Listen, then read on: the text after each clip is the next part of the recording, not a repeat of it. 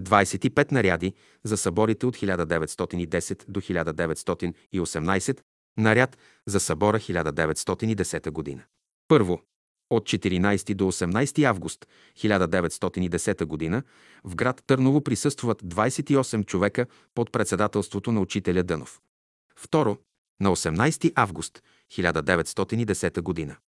Учителят дава гимнастически упражнения. Трето, наряд за 1910-1911 година. Четвърто, писмо от учителят до доктор Дуков от 29 юни 1910 година.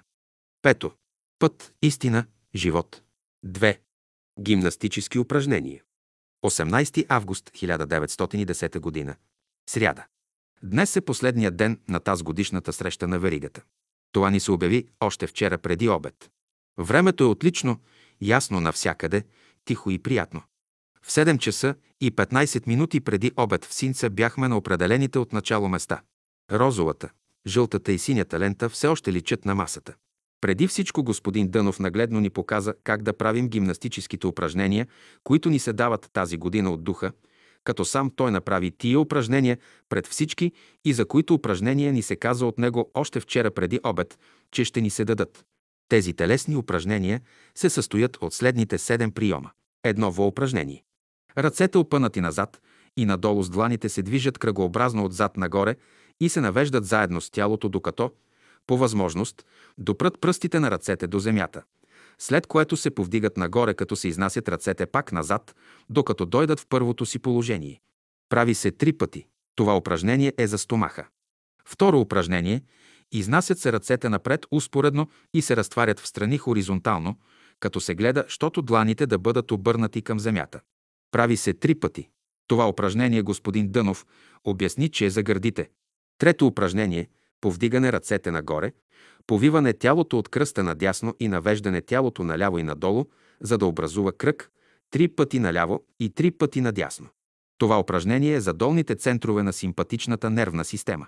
Четвърто упражнение – изнасяне ръцете на страни хоризонтално, с дланите надолу и ги повдигаме нагоре, като се превиват край главата и образуват кръг върху рамената, като се връщат, като се връщат, докато достигнат първото си положение. Прави се пет пъти. Това упражнение е за развиване на горните центрове на симпатичната нервна система. Пето упражнение – изнасяне десния крак и дясната ръка един срещу други, докато се допрат пръстите им, след което се описва кръг с ръката, а кръкът се сваля и се свива назад постепенно, съобразно с кръга на ръката, докато ръката с пръстите допре петата на крака, който се превива в коляното назад с стъпалото нагоре. Прави се три пъти с десния и три пъти с левия крак и ръка. Въжи за уякване на нервната система. Шесто упражнение – изнасяне ръцете хоризонтално напред, с длани надолу. Извиване на трупа от кръста нагоре, от дясно наляво, като се гледа, щото главата да бъде на противоположната страна на ръцете и трупа. Прави се три пъти на едната и другата страна. Това упражнение въжи за усилване на кръвообращението в мозъка и за него господин Дънов обясни, че е най-хубавото упражнение. Седмо упражнение.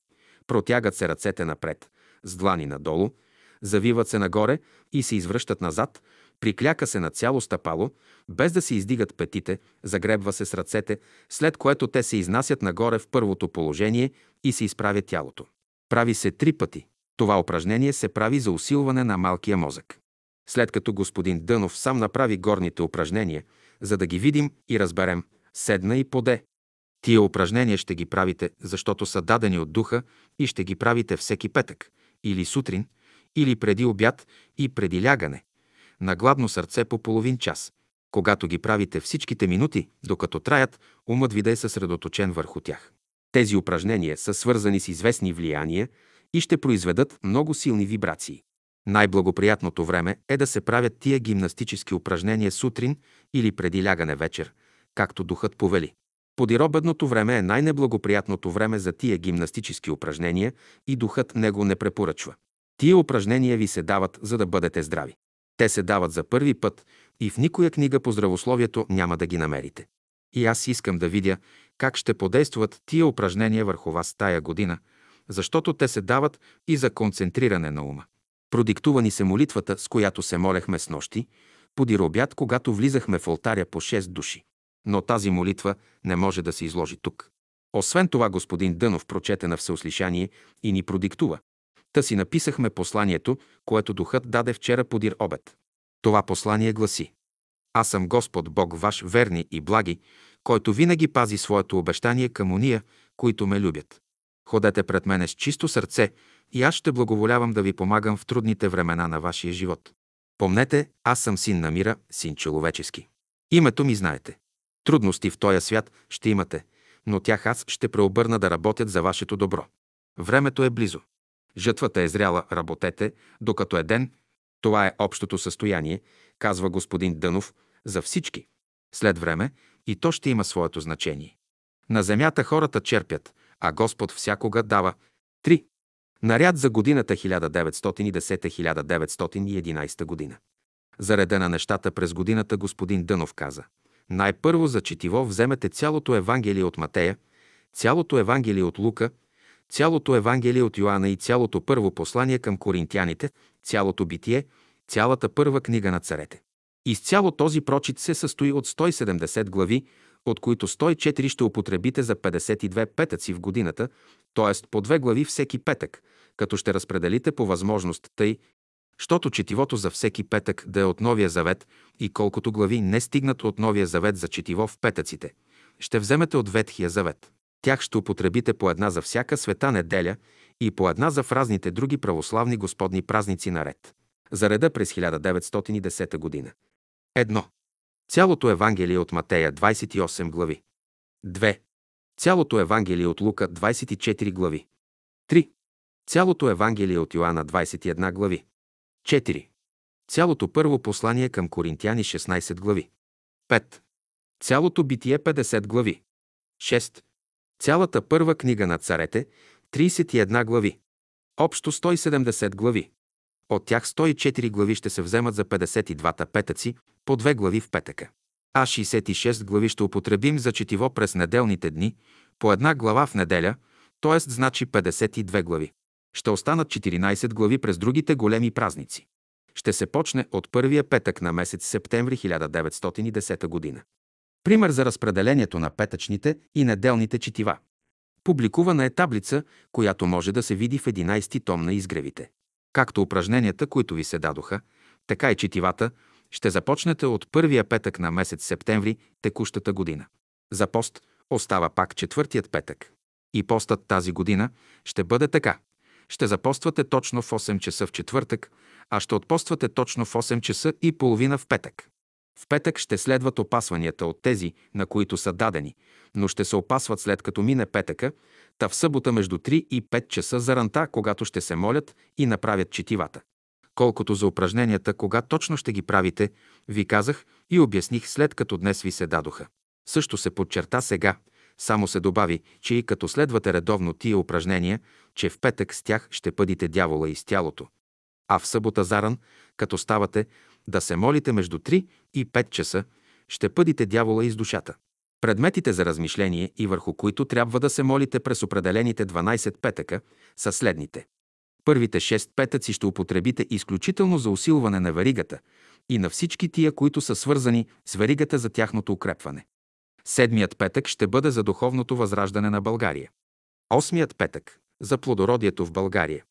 Деветият петък – за умственото и духовно единично развитие на членовете на варигата, като се споменават и техните имена при молитвата върху този предмет. Десетият петък – за подобряване на всички народи в Европа в духовно и политическо отношение. Единадесетия петък ще посветите да ви научи Господ как да мълчите. Дванадесетия петък за обединение на славяните и за идването на Царството Божие върху тях. През последния, 12 петък, няма да се събирате никъде. През всичките петъци ще се четат главите само от Евангелието и посланието, а през неделните дни и празниците – от битието. През главните петъци, последен петък от всеки месец, ще се молим между 3 и 5 часа сутринта в събота, когато и ще става четенето на главите, молитвите хвала, добрата молитва – а през другите петъци и в неделните дни ще се четат през всяко време на деня или нощта. Молитвата хвала и другите молитви, които ни се дадоха, можем да ги четем само когато сме добре разположени духом. Плата е жената на дявола. Дяволът е мъжът на плата. Светът е децата на дявола. Писмо на учителят до доктор Дуков. София. 29 април 1910 г. Любезни доктор Дуков, получих писмото ви. Аз съм доста занят сега. Ще ви дам само някои опътвания, по които можете да напишете речената статия. Христос дойде между евреите, те го отхвърлиха и разпнаха, като се обояха от неговото учение да не би да стане причина за разрушението на техния народ. Христос дойде между латинската раса, те създадоха инквизицията за него. Христос дойде между англосаксонските народи. Те му казаха, ние няма да те разпъваме, нито ще създаваме инквизиция за теб. Ако искаш да ти бъдем полезни, ако искаш да работим за теб, дай ни пари, плати ни добре. Ние ще работим прилежно за твоето дело. Христос иде при славяните. Какво ще изберат те и какво ще поискат от него? Ето въпросът. На миналото историята е пред нас, тя е разкрита, остава да се разкрие бъдещата. Какъв лист ще обърне славянството, това е важното. Ако той иска да тръгне по широкия път на отъпкалите се минали култури, няма какво да се говори. Ако то обаче избере тесния и прав път за създаванието на нова култура, за обединението на човечеството, той има велика мисия, която трябва да изпълни драговолно с живота си. Славянството трябва да бъде носител на любовта и мира, да се опълчи против злото. Статистиката говори, че бъдещето е на славяните. За сега няма защо да бързате. Имайте търпение, то всичко ще се уреди тъй, както е наредено отгоре. Животът не е без план. В него всяко нещо е предвидено и определено. Стига да бъдете верни, пътят ще ви се уясни. Само добрите работи изискват време и търпение. Тия неща вам са известни. Трябва миналото да се пресъздаде, да се очисти и обнови. Да се възстанови образа на божествените неща. Душата да възкръсне. Духът да оживее. Животът да добие неизменната своя основа и Бог да се възцари. Да се положи основата на новия алтар, да се съгради храмът на душата и да се обнови нейната държава. Дързайте, мало стадо, Отец ви е благоволил да ви даде царство. Така е казал онзи, който повдига човечеството. Не е силата в множеството, тя е в единението на любовта. Моя поздрав на всички. Ваш верен Петър Константинов Дънов. Път, истина и живот. Ако пребъдете в мене и думите ми пребъдат във вас, каквото ищите, ще просите и ще ви бъде. Четения. Публикувана е таблица с 48 глави от Библията, която може да се види в 11 том на изгревите. Бог да изпълни сърцата ви с всяка радост и веселие и да оплодотвори Словото си в сърцата, а вие да пренесете плодовете на духа. Свещеният подпис. 1 септември 1910 година. Наряд. За събора 1911 година. Едно. От 10 до 15 август 1911 г. в град Търново се събират 32 човека от веригата. 2. На 12 август 1911 г. петък се съобщава редът за 1911-1912 г. 3. Събрание на старите членове от веригата 1911 г. 4. Думите на Господа 17 ноември 1911 г. град Търново. Редът за 1911-1912 година. 12 август 1911 година, петък. В 9 часа сутринта двама по двама влязохме в заседателната зала и се наредихме по местата си. Почнахме с прочитането от всинца заедно, дума по дума, на Господнята молитва Отче наш. След това господин Дънов съобщи. Редът, по който ще прекарате цялата следваща година, е тоя. 12-те главни заповеди за пост петъци ще си изберете сами, като си определите който и да е от петъците в месеца, без да съобщавате някому за това. Даже мъж и жена няма да се споразумяват кой петък да си определят, а двамата са свободни един от друг. Тези от вас, които могат да постят по 40 часа, а които не могат да постят 24 часа. Първият петък ще посветите за прославяне името Божие на земята. Вторият – за съшествието на Духа Светаго в сърцата на хората, т.е. на верующите. Третият – за идването на Христовото царство на земята. Четвъртият – за очистването на човешкото сърце. Петият – за просвещението на човешкия ум. Шестият – за възкресението на човешката душа. Седмият – за въздигането на човешкия дух. Осмият – за българския народ. Деветият – за славянството. Десетият – за човечеството. Единадесетият за здравето и благоденствието на верующите. А 12-тият ще употребите в съзерцание на Божествената любов. Петъците ще започнете да пазите от настоящия месец август. Ако на някого се направи препятствие да не може да пости някой петък, то ще отложи за друг петък в следващия месец, през който месец ще вземе два петъка. Никому няма да съобщавате кога ще постите и че постите. Ще мълчите. И когато постите, да прекарвате в абсолютен мир и спокойствие, без да се раздразвате. Постенето си ще започвате от който час искате, от който час желаете. Имате свобода на духа, който ще присъства с вас и ще ви ръководи. И после, знайте, че сте свободни, защото някои петъци може да постите 24 часа, а някои 40. Само ще си отбележите в такъв случай колко петъци сте постили 24 часа и колко по 40 часа. Спестените от неядене в 12 петъци пари ще ги отделяте и давате на някои бедни деца без баща и без майка, сираци. Защото вие постите, но тия пари, които щяхте да похарчите, ако ядехте, не бива да остават у вас, а ги раздайте на нуждаещите се хора. Освен на бедни, без баща и майка кръгли сираци, тия пари могат да се дават и на жени, бедни с деца, без баща и с мъчен поминък. По такива места тия пари ще се раздават веднага подир прекарания в пост петък, като ще се внимава раздаването да не става по-късно от следващия определен петък. До следващия определен за пост петък парите ще трябва вече да са раздадени. Освен тия 12 петъка, е годината има още 40, нали? В тия 40 петъка вие сами ще си изберете предмета, върху който да размишлявате и по който да се молите. Това ще направите според диктовката на духа у вас. И идущата година ще се направи сравнение и да се види кой за какво се е молил. За 12-те петъка ще правите вашите размишления винаги сутрин от 2 до 6 часа, а за другите 40 петъка през годината вие ще си изберете часове, през които да се молите и размишлявате. Четивото за 12 петъка и другите 40 петъка през годината вие сами ще си го избирате според разположението на духа, откъдето желаете от книгата Господня. Само, че това, което изберете за прочит и го прочетете, също ще си го отбележите. А на тези приятели, които поискат от вас опътване, ще кажете да държат втория петък на месеца, като постят, които могат 36 часа, а които не могат 24 часа. За четиво им дайте цялата книга от битието и което не стига, вземете от изход две глави. Те са свободни през всичките петъци да си се молят и размишляват върху каквото вече пожелаят, без да ги ограничавате. На един човек може да се посочи пътя и ако не може да го използва, тогава трябва да му се помага.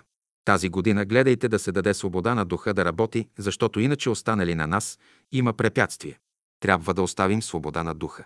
Начало от месец август. Поста. От 24 до 40 часа за главните петъци. Първия петък ще посветим за прославление на името Божие на земята. Втория петък за съшествието на Духа Светаго в сърцата на хората, на верующите. Третия петък за идването на Христовото царство на земята. Четвъртия петък за очистванието на човешкото сърце. Петия петък за просвещението на човешкия ум. Шестия петък за възкресението на човешката душа. Седмия петък за въздиганието на човешкия дух. Осмия петък за българския народ. Деветия петък за славянството.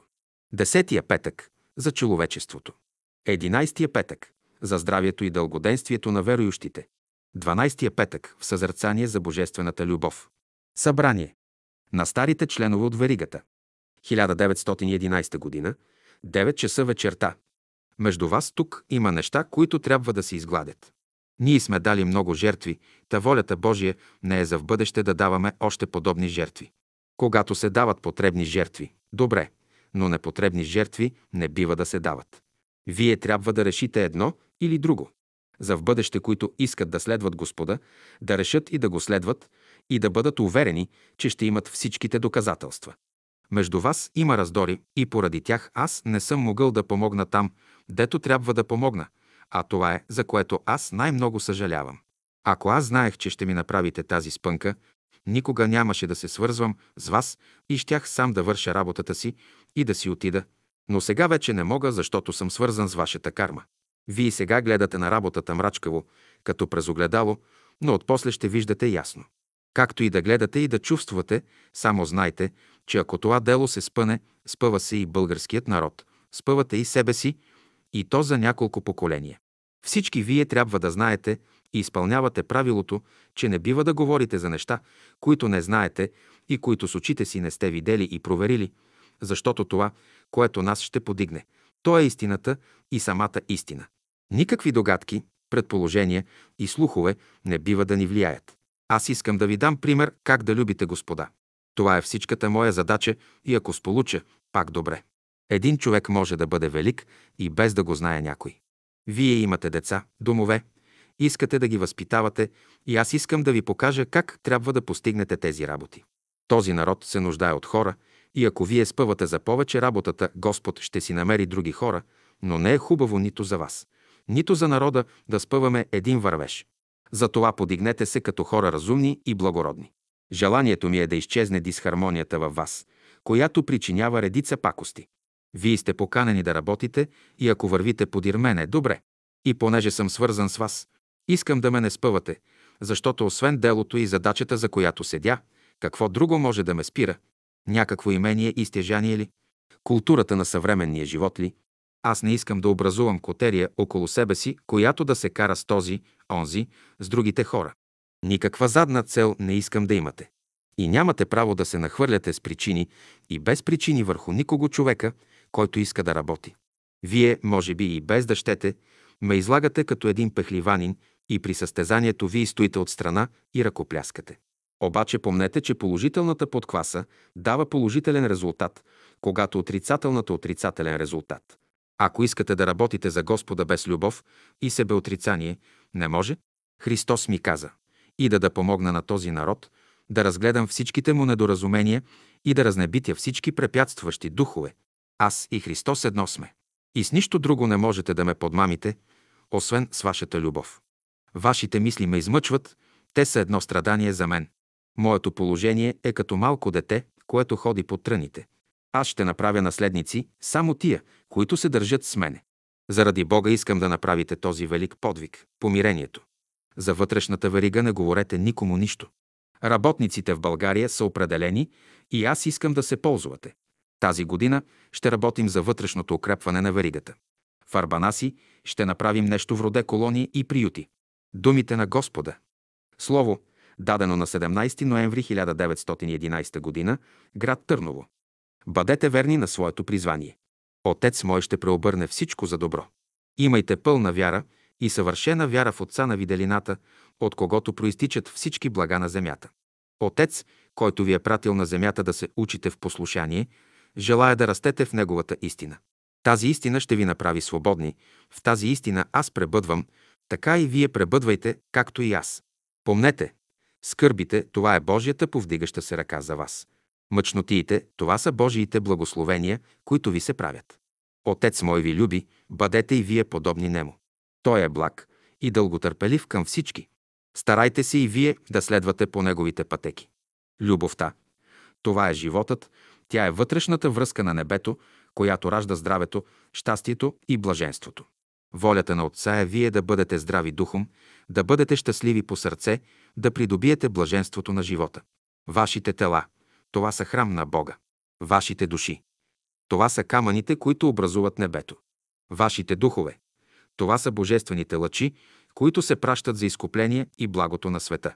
Бъдете прилежни и трудолюбиви в живота си. Прилежание и трудолюбие са потребни на земята. Те са неприятни, но плодовете им са сладки. Имайте мир в душите си. Не мира на света, но божествения мир. Пътят, по който вървите, е тесен и труден за възкачване, но само в него се намират всички блага, които Господ е вложил. Помнете, не сте свои си. Вие сте роби на Бога Живаго и ако пребъдвате в Неговата воля, аз ще пребъда във вас и ще явя себе си вам. Само тогава ще ме познаете, както аз ви познавам.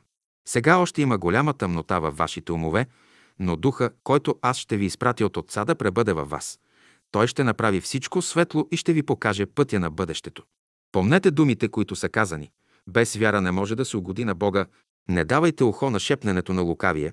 В тия шепнения се крие отровата на злото. Бъдете смели и решителни, защото аз съм с вас. Светът може да се вълнува, бурите на живота могат да ви обезпокояват и да ви се струва, като че ли корабът, на който пътувате, ще потъне. Помнете, този кораб не потъва. В света могат да станат много промени, много изменения, но Отец, който ръководи всичко, остава всякога един и същ мир на всички души.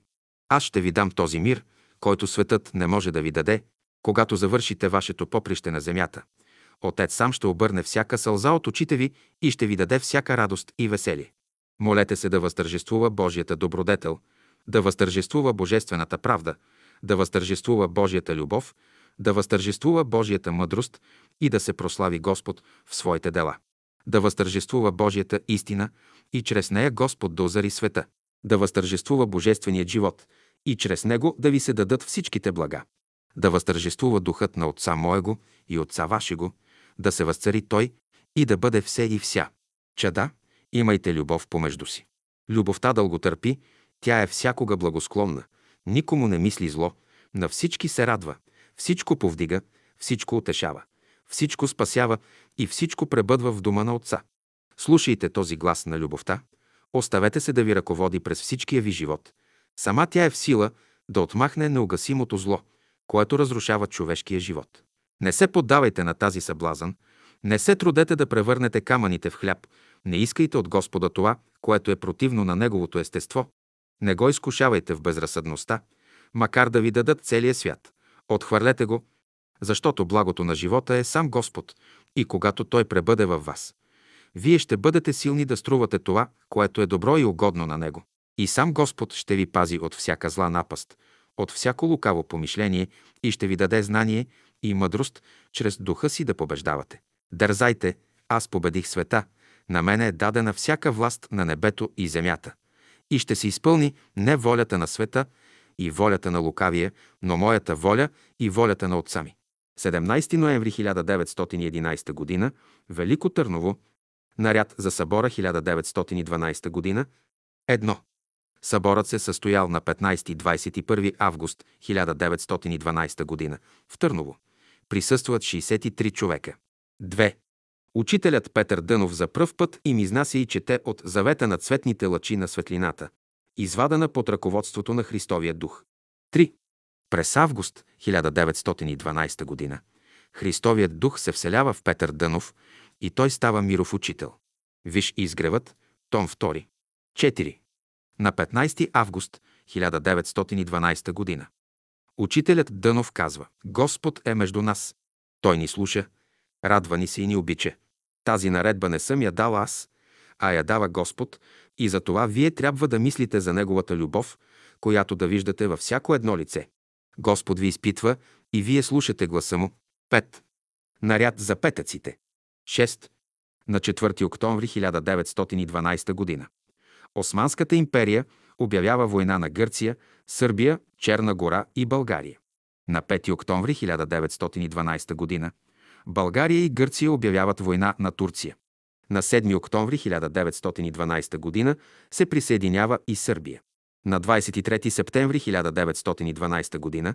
неделя учителят Дънов казва А ето Христос иде. Той е в България. И той е, който ръководи тая работа. От поведението на българския народ, от поведението на славянския елемент въобще, ще зависи разпоредбата на невидимия свят. 7. Молитва, дадена от учителя Дънов за войната 1912 година. Наряд за петъците. Тази година няма да постите, но в замяна на той в петъчен ден няма никога да ядете готвено, а ще минавате само с малко сух хляб и маслини. Само сутрин, обед и вечер може да ядете чай с маслини, и то или по един, или по три чая. Знаете ли защо няма да постите? Защото Господ е с вас и понеже Той ще ви ръководи, не е нужен пост. Отпосле ще ви се каже реда на градовете, по които трябва да става молението. 45 петъци ще употребим за членовете от варигата, а 7 петъка, които ще бъдат в края, ще се употребят за тези членове от варигата, които имат най-голяма нужда от помощ, та да им дадем всичкото наше съдействие. Той и за петъка благословенията, проистичащи от нашата помощ, ще видим какво ще се прави, стига да има излишъци. Молитва дадена от учителя Дънов за войната 1912 година. Всесилни и всеблаги Господи, Боже наш, заради големите Твои милости и щедрости, които непрестанно изпращаш на нас, ние се осмеляваме да се явим пред Твоето лице като недостойни Твои раби и просим Твоята милост и помощ. Благодарим Ти за голямата любов, която си показал към нас. Ти си ни призвал от светия си престол, посочил си ни истината, осветил си ни пътя на живота и си ни дал царство. Ние ти се обещаваме, Господи, Боже наш, че ще следваме пътя, който си ни посочил и останалите дни на нашия живот ще посветим на Тебе, Отче на виделината, ще Ти служим с радост. Ти си надеждата ни, силата ни, радостта ни.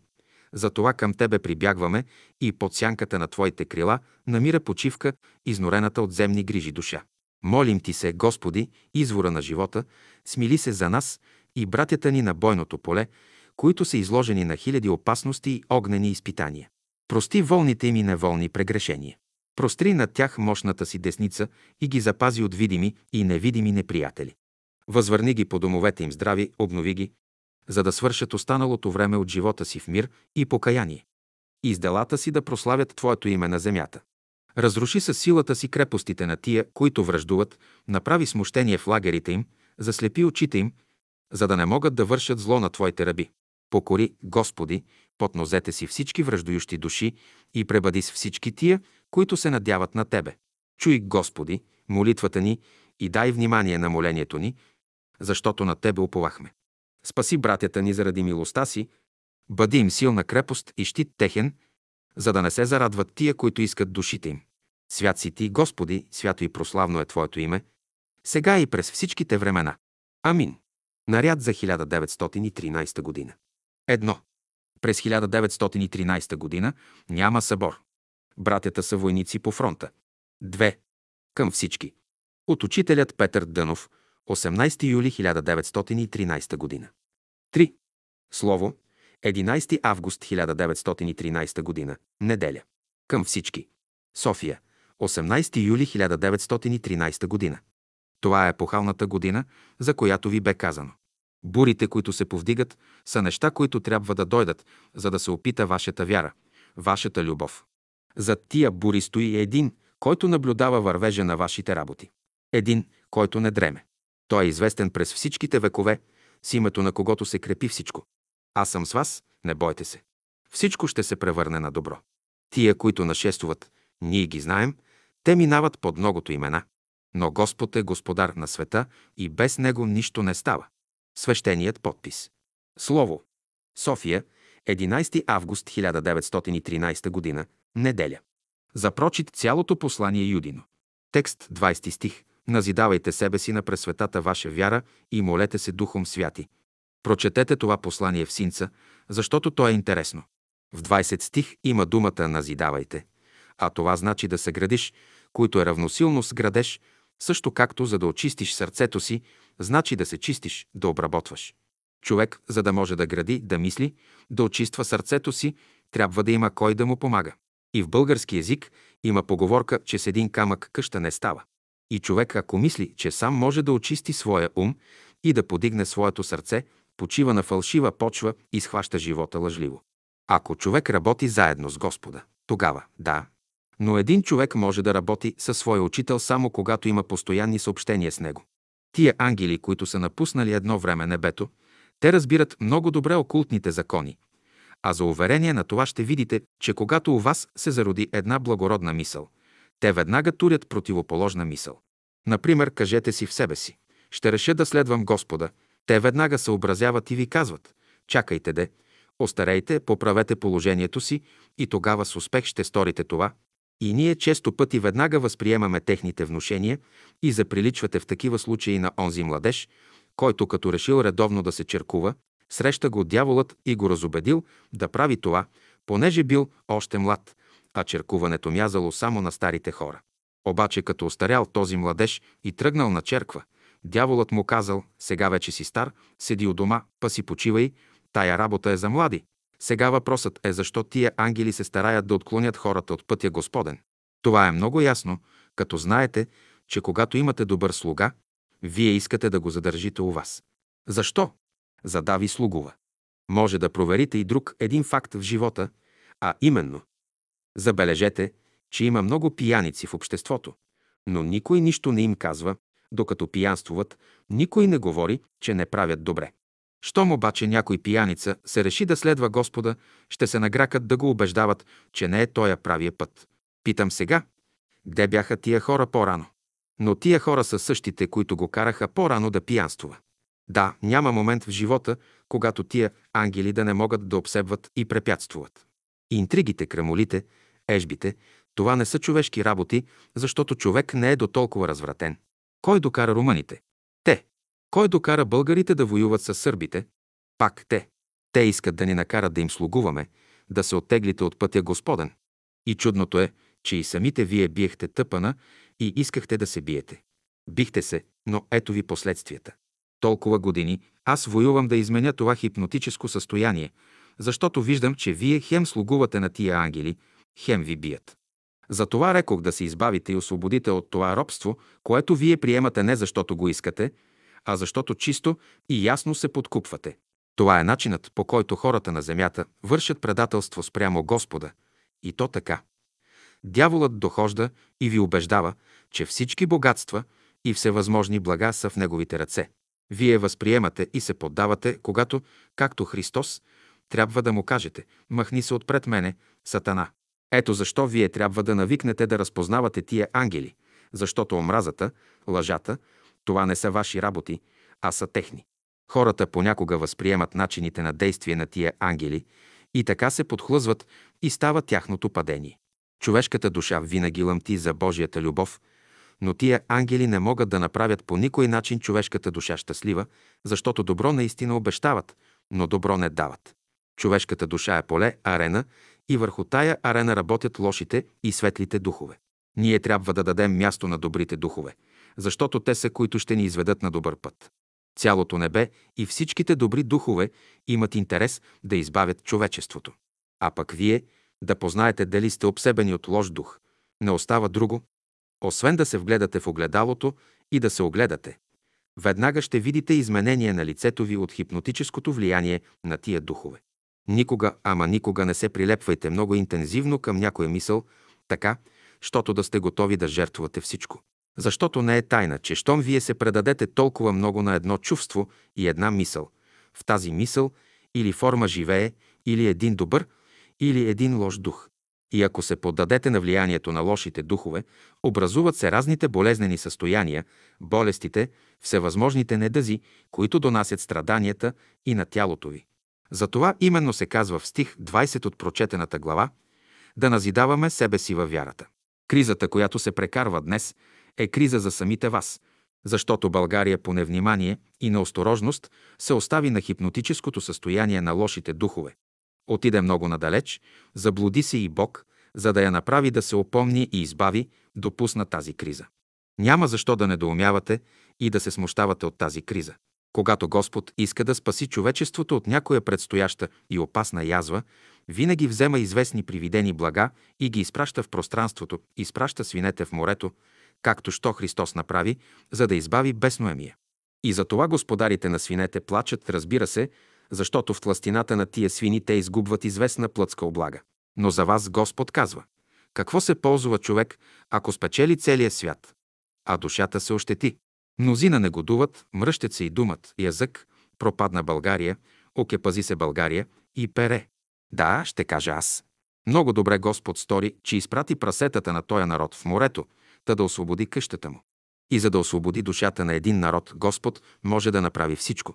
Ето за това на Господ прогони прасетата на българите и ги изпрати в Гърция и Турция. И българите сега плачат ли плачат? Много естествено губят ползата от прасетата. Вие обаче освободете себе си от този развой на работите, защото Господ иде и ще дойде, но какви ще ви намери? Какво ще ви каже Господ, ако когато дойде, ви намери предали се в сластолюбие, че имате по няколко къщи, че сте научили децата си, синовете и дъщерите си, как по-изкусно да се въртят по баловете и по-шикозно да плетат косите си. Каква полза от всичкото и за вашите души? Какво печели човек, ако спечели всичко, а изгуби душата си? Пазете душите си. Не си правете иллюзии, защото сте в единадесетия час.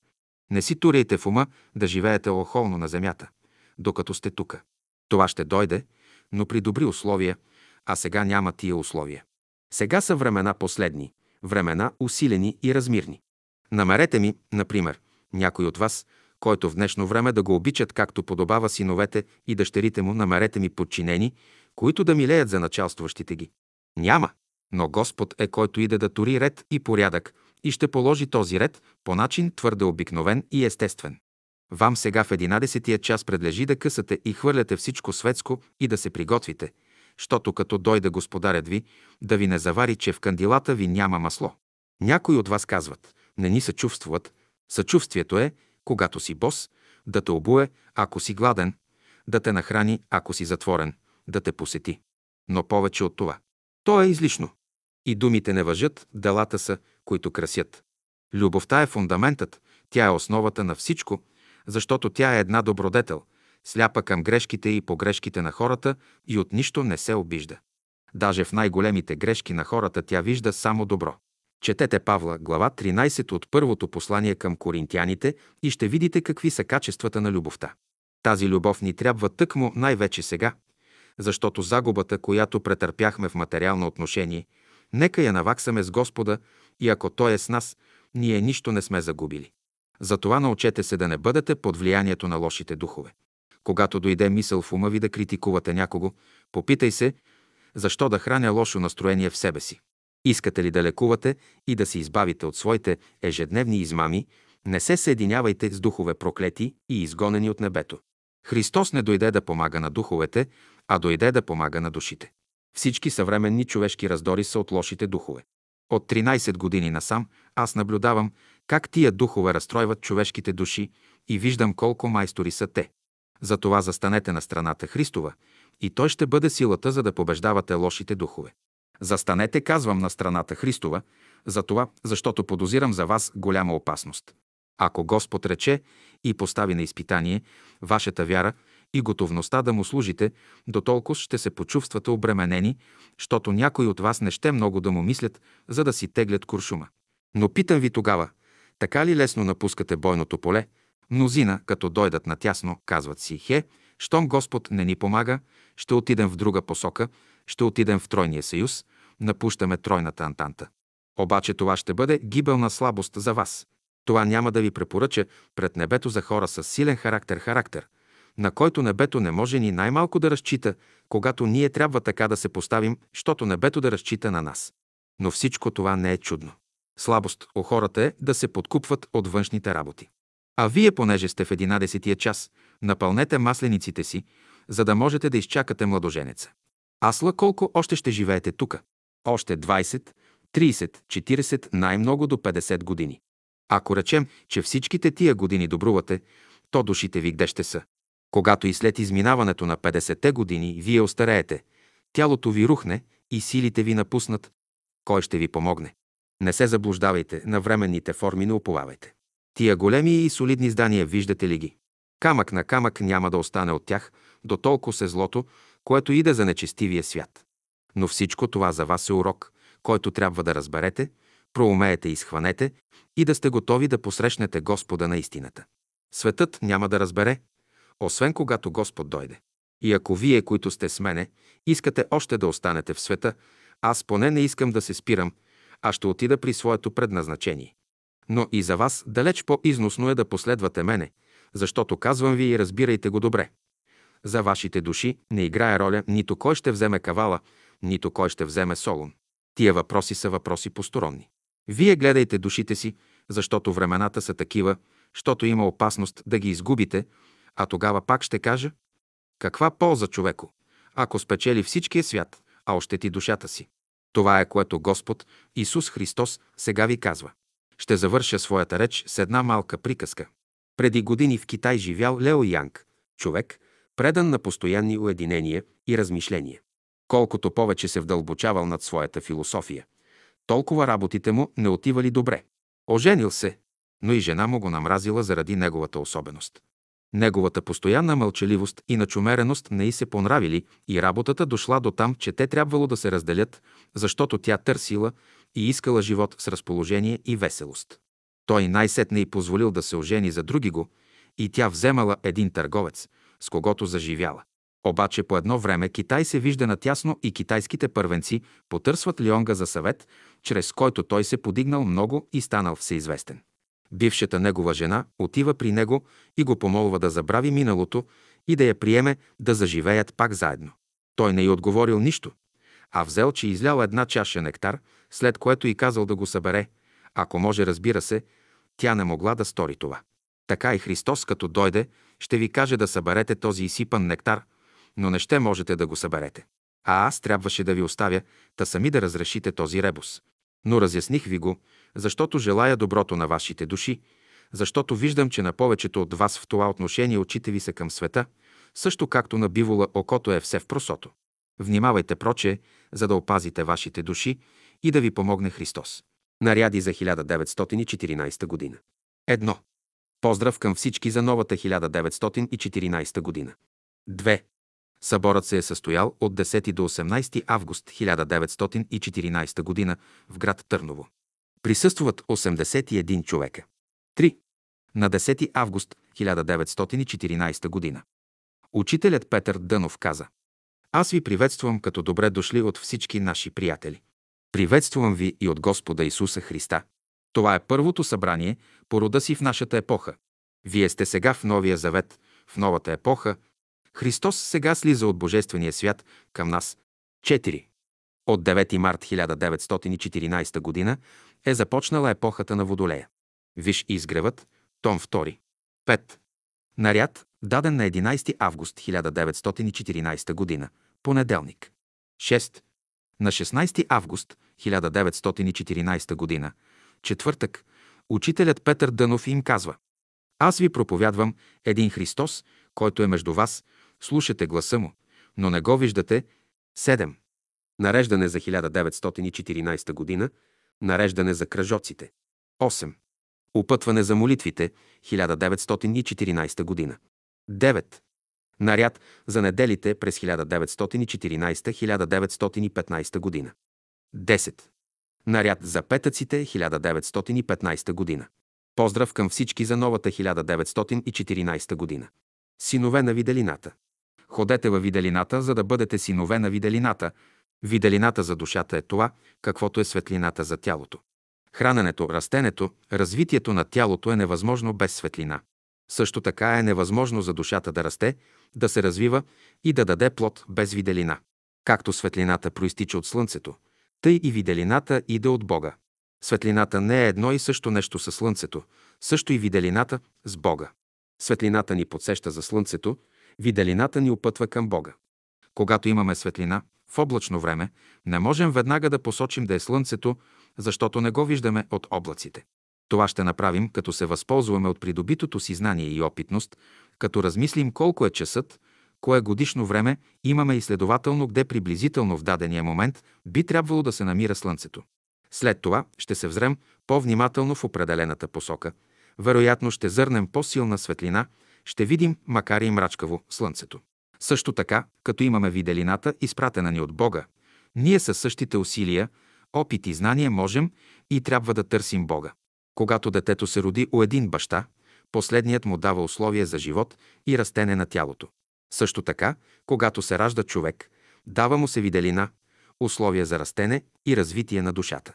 За нашия стремеж да идем в небето се искат условия. Такива са условията, които спомагат на душата да се очисти и обогати духовно. Защото небето е за живот само на души богати духовно, чисти, облечени в сватбарски дрехи. Да бъдем синове на виделината, това значи да имаме и да използваме дадените ни условия. Виделината за наш духовен прогрес. Процесът на виделината е очистване душата и нейното оплодяване. Светлината дава на растенията възможност да се хранят от соковете на земята, които тя преработва в листата им в хранителни за растенията материали. Тъй растението расте и дава плод. И нашата душа е едно растение, което трябва да даде плод. Чрез сърцето ни тя пуща в материята своите корени, това са желанията. Желанията и мислите са соковете на душата, която правят добра, дават и възможност да принесе плод на доброто. Добри можем да бъдем чрез мисли и желания. Те обаче биват ценни, когато се свържат и проявят в един акт. Реализират ли се в такъв, душата ни е дала плод, използвайки условията, които са почва. И тъй, както светлината превръща соковете в растенията в плоден материал, тъй и божествената виделина превръща мислите и желанията ни в добри дела, плодове на душата. А това значи да сме синове на виделината. Тоест да използваме виделината, дадените ни от Бога условия, за наш духовен прогрес, да дадем духовен плод чрез виделината. Като синове на виделината имаме различни отношения към нейния източник – Бога. В различни времена Бог ни дава различни условия за развитие. Синовните ни отношения към Бога душата в различно време разбира различно, съобразно условията, в които Бог ни поставил, като добър възпитател, да работим, да ги използваме, за да се разбираме, та да станем добри. За да влезем в небесното царство, трябва да бъдем спасени. Само спасението не е достатъчно, а трябва да се възползваме от него. Спасението е, че Бог ни избавя от лошите условия, при които нашата душа, ум и сърце не могат да се развиват и ни поставя в други, в които това развитие е възможно. Когато спасяваме някого от затвора, ако той е поставен при едни условия, които пречат за неговото развитие, парализират го, а ние го поставяме в други, благоприятни условия. По-нататък спасеният сам трябва да се развива, да работи, като използва условията, знания и опитност. Иначе, макар и да има благоприятни условия, той може да не се развива, да не прогресира, въпреки факта, че е спасен. Тъй и ние, спасени от Исуса Христа, сме избавени от лошите условия, които пречат за развитието ни и сме поставени в нови условия, виделината и благостта, които ние трябва да използваме за своето развитие и прогрес. Спасението води към свобода. Спасението от затвора е изваден на свобода. И ние, спасени от Исуса Христа, сме свободни чрез Исуса. У всеки го от нас се те изкрит истинският живот, душата ни свързана с източника на живота, който ни е вдъхнал. Този скрит живот, тази божествена искра е, която постоянно негодува в нас. Въздиша, недоволна е, търси нещо по-добро, по-високо. Той е скрит живот е стимул на прогреса. Той го движи. Сега, когато той е поставен в условия, които пречат за неговата проява и на неговия естествен развой, ние не сме свободни. Наопак и свободата е, когато скритият душевен, могъществен живот се извади от едни условия, които пречат на развоя и проявата му и се постави в условия, благоприятни за този развой и проява. Значи свободата е следствие на спасението, не спасеният не е свободен. Обратно, свободен ли е вътрешно човек, чувства ли, че неговата душа е в единение с Твореца си и с душата на всички хора в света, не чувства ли пречка за това единение? Той е спасен. Грехът е пречка за това спасение, следователно обхванатият от грях не е свободен. Ето защо апостол Павел казва в посланието към римляните, че като сме спасени, ние сме свободни от греха. Дават ни се признаци, по които ще познаваме свободни ли сме или не. Тия признаци са страданията. Те показват, че животът ни трябва да излезе в други условия за съществуване. Минали животът ни в благоприятните условия за развоя му, страданията не се чувствуват. Ангелите са свободни. Те са в условия най-благоприятни за проявата на техния вътрешен живот. Светиите не са били обладани, не са се оплаквали и не са чувствали страданията, защото душевният им живот е бил по-пълно проявен, поставен в по-високи условия, в божествената атмосфера, дето били свободни. И тъй, страдаме ли, трябва да насочим вътрешния си живот към по-високи условия. Повдигнем ли, усилим ли вътрешния си живот, поставим ли се във връзка с праведни и светли духове, ще сме свободни и не ще страдаме вече. Това пак значи, че сме синове на виделината, че сме използвали дадените ни условия. Който е син на виделината, той се ползва от светлата и тъмната страна на живота. С други думи, той умее да използва за своя подем и щастие, и нещастие, и помощ, и пречки. Възпитателят поставя на възпитаника си не само гладък път, не само улеснения, но и пречки, които трябва да бъдат надвити. Улесненията спомагат спечелването на знания, но пречките обогатяват опитността. Свободният човек не е без пречки в пътя си, но той лесно побеждава и отминава, а несвободният се спира пред тях. Ето защо Бог, като отличен възпитател, дава на чадата си пречки, които те трябва да се научат да надминават. Само тогава ще бъдат свободни и силни. Често ние се оплакваме от страданията си, от лошите си мисли и желания. Това не е право. Това са условията, при които душата ни озрява или по-добре, плодовете озряват. Всяко подобно условие ни е дадено от небесния ни баща, за да го победим, да го надвием от Господар, да го обърнем в наш слуга, тъй да станем добри, мощни в доброто, богати духом. Иначе и не може да бъде, защото царството Божие се взема от тия, които се насилят да го вземат. А това насилие е борба. Пък борбата ни не е срещу плът и кръв, но срещу началства, срещу управителите на тъмнината от този век, срещу лукавите духове на поднебесната. Проче, когато водим тази борба срещу управителите на тъмнината на този век, Ние сме синове на виделината и ще имаме помощ от небето. Затова трябва да търсим само тази помощ, да бъдем готови да се облечем в всеоръжието Божие, като се препашем с истината, облечени в бронята на правдата, обуем в приготовлението за благовестие за мир, вземем шлема на спасението и мече на духът, Словото Божие, като се молим духом на всяко време. И тъй, искаме ли да сме синове на виделината, трябва да използваме всички условия, добри и лоши, в които сме в даден момент и като ги използваме за своето развитие, ще се освободим от лошите условия, т.е. ще станем свободни. По този начин, със собствен опит и придобито знание, ще намерим Бога, източника на виделината. Тъй синът на виделината става радостен, не се отчаива в душата се. Ето как синът на виделината добива божественото равновесие в себе си, а също го изнася и в света. Във взаимоотношенията и дейността на хората има два вида, две категории закони. Първият вид има механичен характер и има две страни – събиране и изваждане. Вторият вид пък има божествен характер. Страните му са умножаване и деление. Грехът винаги се съпровожда с първата категория. Например, Адам и Ева се събраха, събраха себе си и плода, събраха се и с змията. С това извадиха наяве непослушанието и гордостта си. Извади ги Бог и с рая. Събират се жени на едно място и почват да събират при себе си греховете. Почват да критикуват и одумват хората. Изваждат наяве хорските и своите недостатъци. Евангелският богаташ направил житница и събрал вътре житото си, без да го използва по божествено му. Затова пък Бог му извадил душата в същата нощ. Елмазът е скъп, лъскав, но той събира и чупи слънчевите лъчи, без да ги умножава. Житното зърно е скромно, ефтино, но то, посято в земята, се умножава. Такъв е духовният човек. Добрият е верен раб, умножава талантите на господаря си, изпълнява божествения закон. Семето, паднало в добрата почва, се умножава на 30, 60, 100. Когато Бог сътворил човека, дал му заповед да расте и да се умножава. Имате ли у себе си добри дарби, трябва да ги умножавате. Жената да вижда у мъжа си добрите черти, които да гледа да умножи.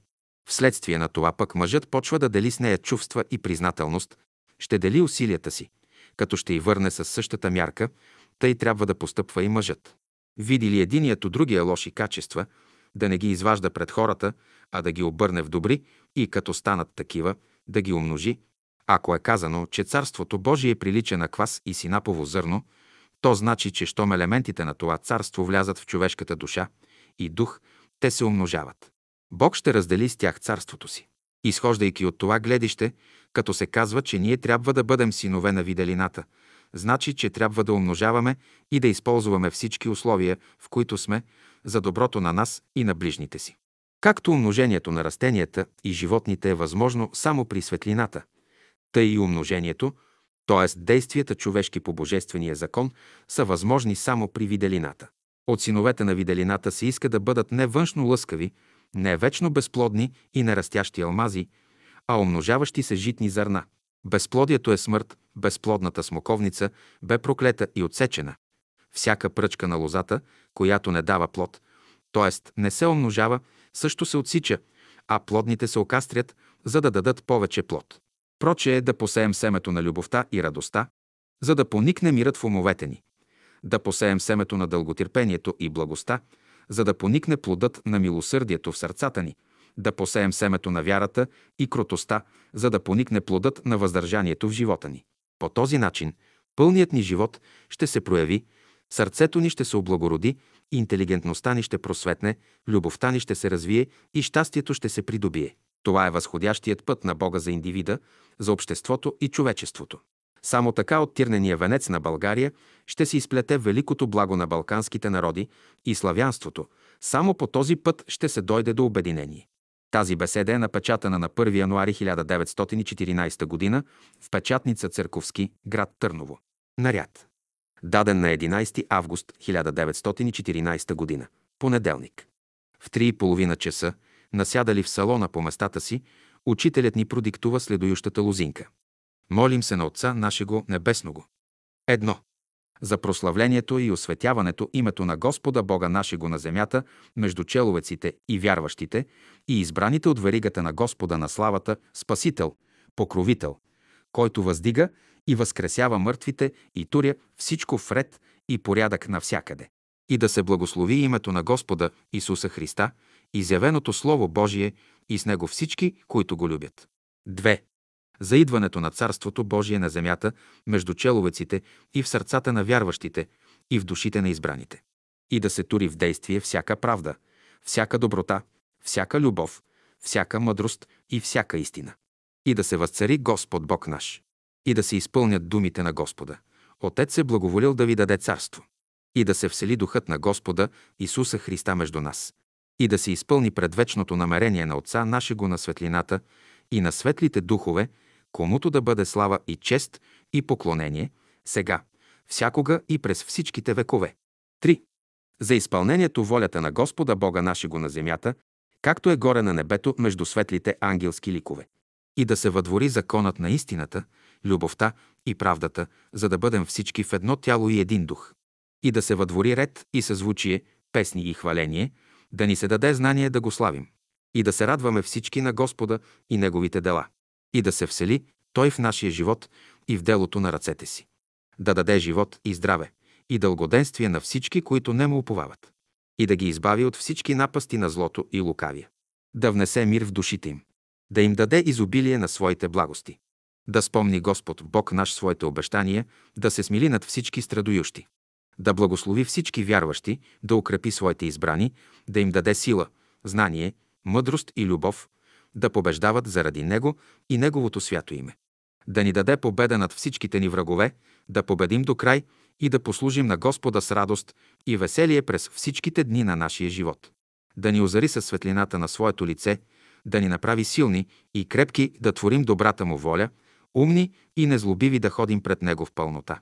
Да изцели всичките наши страдоющи братя и сестри. Да благослови домовете и децата им с тях наедно. Да благослови всичките им добри начинания на душата и духа. И така да се въздигне Господ Бог наш в нас, както е горе на небето. Амин. Тези са основните точки, върху които можем да градим. Всякой ден, в час, който вие ще си изберете, по-предпочително е сутрин, ще четете тази лозинка. Било само първата и част, било втората, било само третата, па било и трите заедно. Ако четете цялата лозинка, то първата и част ще четете сутрин, втората – на обед, а третата – вечер. А когато четете по една част на ден, първият ден ще вземете първата част, втория, втората, третия, третата и така нататък. Задължително е да се чете обаче лозинката всеки ден, а всеки може да освои един от избраните начини, всеки да се моли според диктовката на духа си и Господ ще му покаже и опъти как да се моли. В духовния свят вие не се намирате на еднаква зона, нито всички на едно и също място. Така, щото според изгрева на вашето слънце ще се молите. Повелението на духа е чрез тази лозинка всякой ден да се ограждате и за това ежедневно трябва обязателно да я четете по един от казаните начини. Тогава само за вас опасността е изключена. Друго, второ. В един от дните през седмицата, неделя, вторник и петък, след обикновената молитва ще правите споменик на всички членове от веригата, включително и уния отсъстващи от нея, за които се каже допълнително за гостите на събора, а така също и за други самишленици и приятели и роднини, за които се позволи от после, като при споменаване имената им си представлявате лицата им и искате от Господа за тях изпълнение на лозинката. Но може и в трите тия дни да правите тези спомени. Има свобода, обаче поне в един от казаните дни е задължително да се прави под страх на страдание. Който избере един ден, този ден ще бъде неделята и то задължително. Да, поменикът правете непременно веднъж в седмицата, защото като споменавате тия имена, всяко име е сила. Молете се даже и за външни. Вие ще бъдете, които ще се ползвате от това. Благословенията чрез вас ще дойдат за тях. Нареждане за 1914 година за братята и сестрите от веригата. Лозинката ще се чете всяка заран изведнъж. Преди нея ще се започва с добрата молитва, която ще се чете тайно на ум. След нея ще казваме Господи, благослови моята душа. И тогава ще се започва лозинката. Всеки ден ще се чете от Евангелието по една глава, начиная от Матея до свършека на целия Нови Завет през годината. Главите от Евангелието ще се четат сутрин след молитвата задължително. Четивото ще се започне от 19 септември. През годината ще постим 12 петъка абсолютен пост. Първи петък ще бъде за укрепяването на нашия дух. Втори петък за усилването на нашата душа. Трети петък за просветяване на нашия ум. Четвърти петък за очистване и облагородяване на нашето сърце. Пети петък за идването на Христовия дух. Шести петък за прославлението на името Божие на земята. Седми петък за идването на Царството Христово на земята. Осми петък за изпълнението волята на Господа Бога нашего на земята, както се изпълва горе на небето. Девети петък за българския народ. Десети петък за славянството. Единайсти петък за воющата Христова църква на земята. Дванайсти петък за любовта Божия. Постът ще бъде по 36 часа. От четвъртък 7 часа вечерта до събота 7 часа сутринта, като се отговява с много лека храна. Петъците ще бъдат в пълнолуние. Първи петък, 19 септември, втори петък, 17 октомври, трети петък, 14 ноември, четвърти петък, 12 декември. За останалите петъци ще се даде допълнително, когато излезе новият календар. Лозинката споменика ще се чете само в неделя, а във вторник и петък се отменява. Тези от приятелите от варигата, които не могат да постят по 36 часа, да съобщят, защото ще се заменят с други. Тези, които няма да постят, имената им няма да се споменуват, за което ще се съобщи. В 12-те петъци последующите неделни дни ще се поменуват при четене на лозинката само имената на братята и сестрите от варигата без слушателите. Значи 12 недели, а останалите седмици ще се споменуват всички според списъка с слушателите. Молитвата на Триединния Бог ще се чете в събота при отговяване и в неделя след поста задължително, а останалите седмици е свободно да се чете, който желае, през неделните дни. Нареждане за кръжоците. Да постят 52 петъци по 24 часа, начиная от четвъртък 7 часа вечерта до петък 7 часа вечерта. Ще отговяват с много лека храна, понеже ще присъстват на молитва, след той могат да се нахранят. Четиво през годината. Всяка сутрин след молитвата задължително ще четат по една глава от Стария завет, начиная от битието. Постът и четивото ще започнат от 19 септември тази година. Този ред може да се даде и на други, които могат да го изпълнят. Когато искаме да ни благослови Господ, трябва да бъде пълнолуние. Когато искаме да ни избави Господ от някое зло, трябва да изберем, когато месецът се разсипва. Свеща ще се пали само в неделя. За молитва най-добро време е 4 часа сутрин, 12 часа по обяд и 12 часа през нощта.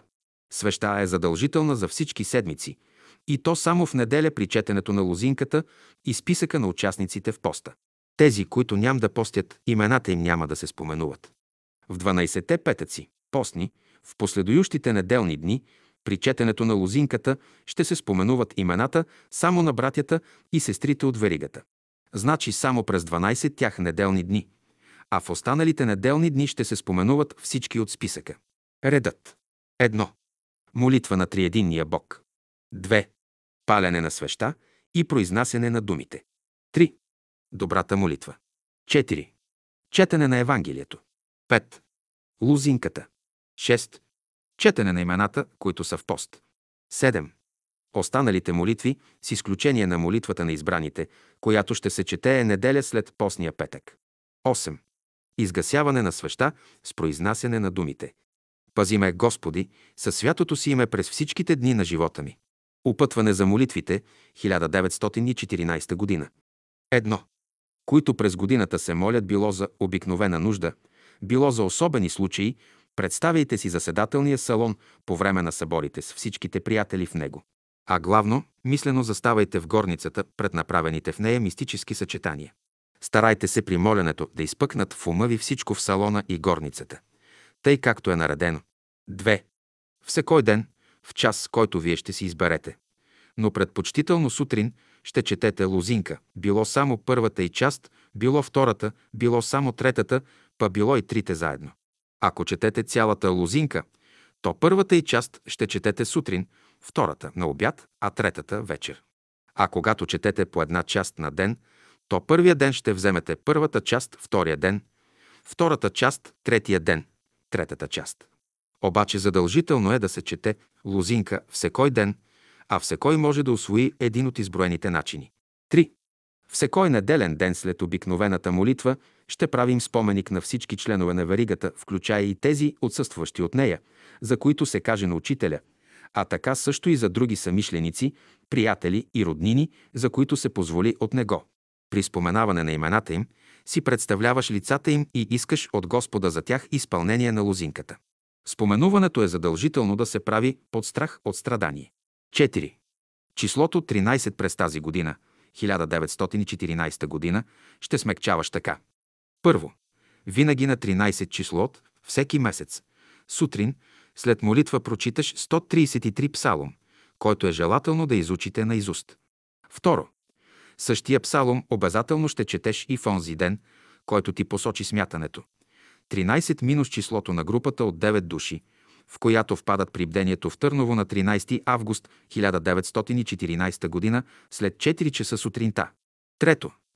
Всекой ден и час след събора, когато се срещнеш с числото 13, чети Псалом 133. Така имаш да вземеш, дават ти такова число, че крайният сбор е 13. Тогава чети 133 Псалом. Имаш да даваш пари, занасиш число, което в края си е 13, чети Псалом 133. Вземаш кола дърва на колата са 13 суровици. Чети същия псалом. Дойдат ти гости, числото им е 13, скоро иди при 133 псалом. Отидеш на гости, завариш 13 души. Чети 133 псалом. Назначават те на служба, заповедта ти е с въпросния номер 13. Чети 133 псалом. Въобще навсякъде и всякога в живота, срещаш ли се негде с числото 13, чети 133 псалом, който изучи на изуст, та да ти е лесно и да не разгъваш винаги книга да го четеш. Начало на реда от неделя, 24 август 1914 година. 133 псалом. Ето колко е добро и колко угодно. Да живеят братя в единомислие. Като многоценното онова миро на главата, което слезваше на брадата, брадата Аронова, което слезваше на полите на одеждите му. Като ермонската роса, която слезва на Сионските гори, защото там е определил Господ благословение. И живот до века. Наряд за неделните дни през 1914-1915 година. Начало 24 август 1919 година. Молитвата се започва точно в 4 часа сутринта. Едно. Молитва на триединния Бог. 2. Запалване на свеща и изговаряне на думите. Така да възпламени и възсияе Словото Божие в нашите умове, в нашите сърца и в сърцата на всички верующи. 3. Добрата молитва. 4. Четене на Евангелието. 5. Четене на лозинката, като преди нея се изговарят думите Господи, благослови и укрепи моята душа. 6. Четене имената на братята от варигата и изговаряне пред всяко име Господи, благослови и укрепи душата на брата, сестрата. А за собственото име ще се каже Господи, благослови и укрепи моята душа. 7. Молитва хвала царя на всичките векове.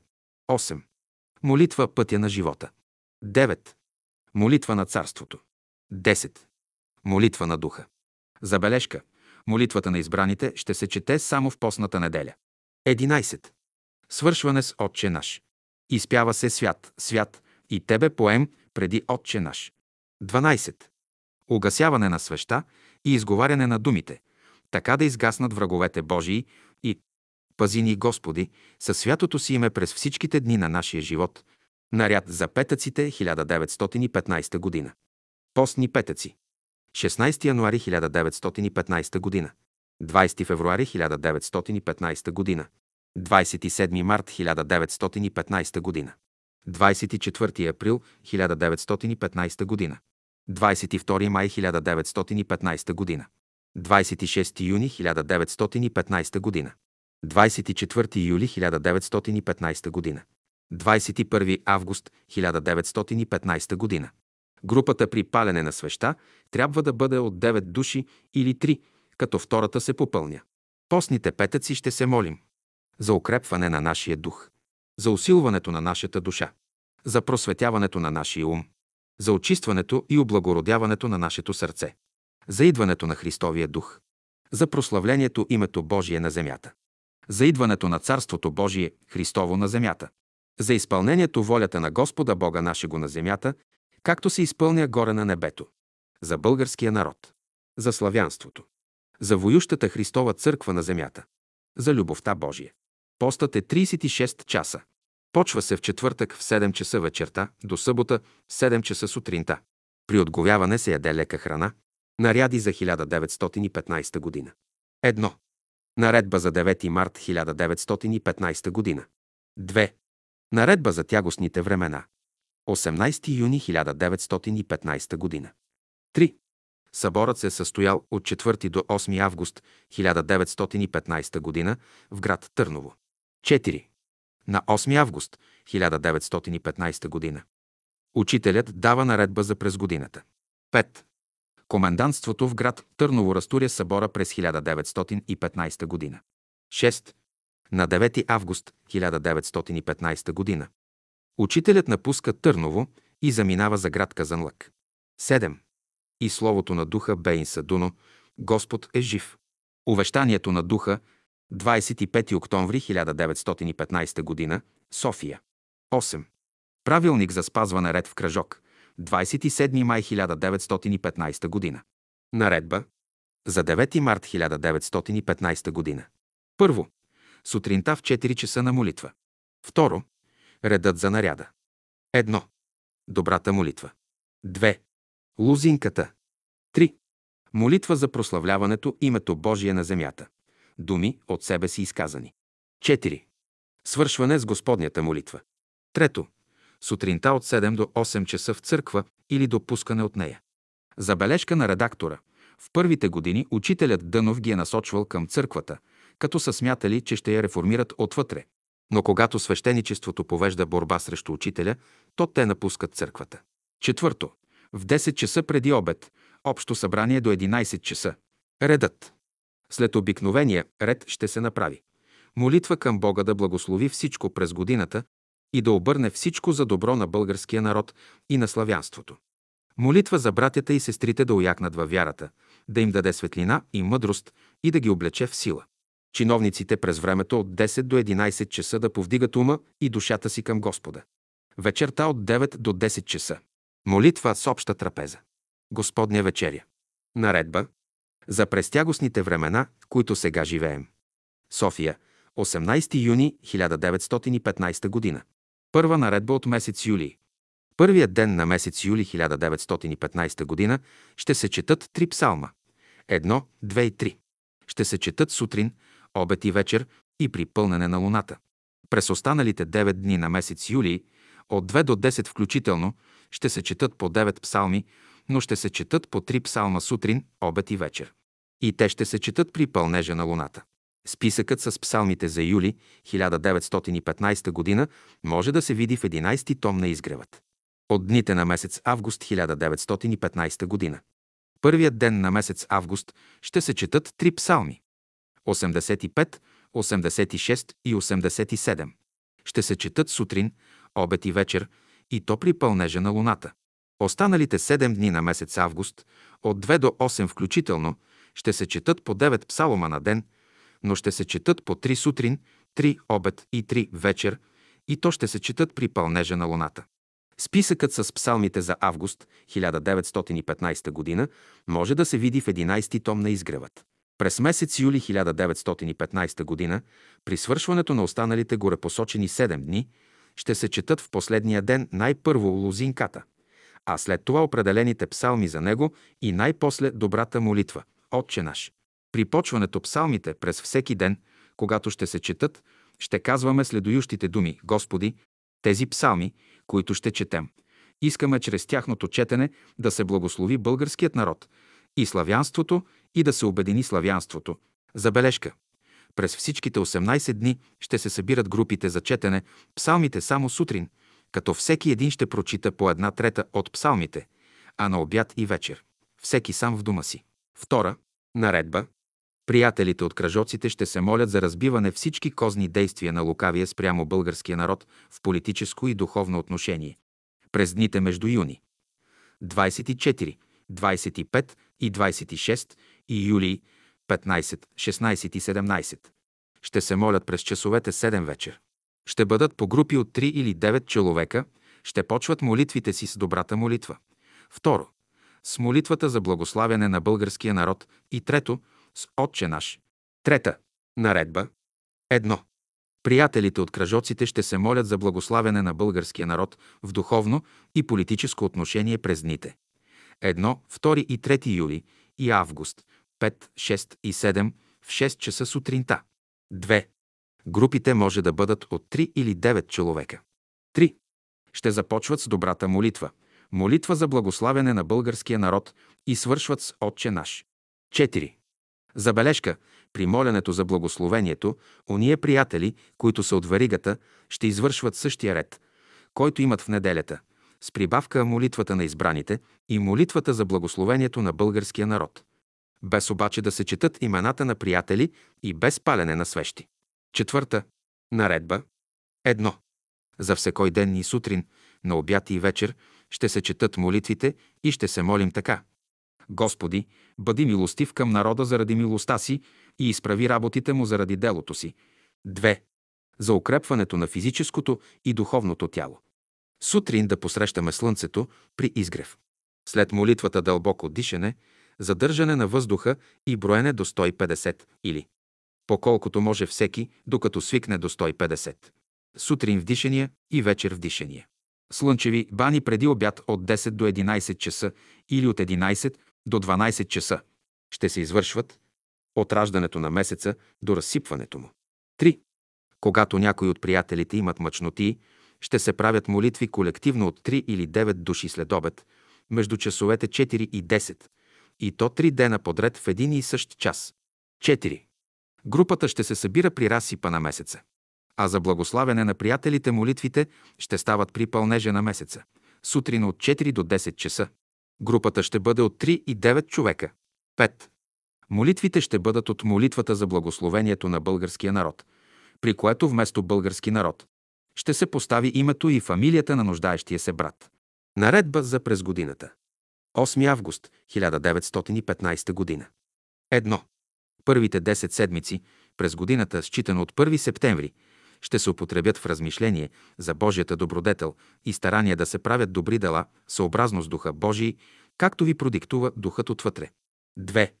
Вторите 10 седмици ще се употребяват за размишление върху Божията правда. През тая седмица ще се стараете за изправите своите дела. 3. Третите 10 седмици ще се употребят за размишление върху Божията любов, върху идването на Христа на земята, върху изкуплението на човешкия роди неговото въздигане. 4. Четвъртите 10 седмици ще се употребят за размишление върху Божията мъдрост, върху идването на Царството Божие на земята, върху създаването на новата човешка раса. 5. Петите 10 седмици ще се употребят за размишление върху Божията истина. 6. Последните две седмици ще се посветят за духа. Всички тия, които ще поемат този ред, трябва да прочетат в продължение на годината цялата Библия от началото до края, Стария и Новия Завет. Ще изберете през годината от всеки месец по един постен петък. Един от последните два петъка от разсипване на месечината, след пълнолунието до новолунието. Ще употребите този петък чрез пост да ви помогне Господ да победите някой порок или някой лош дух, вътрешен неприятел. В поста ще направите избор от тези три срока. Най-малко 24 часа или 36 часа или 40 часа.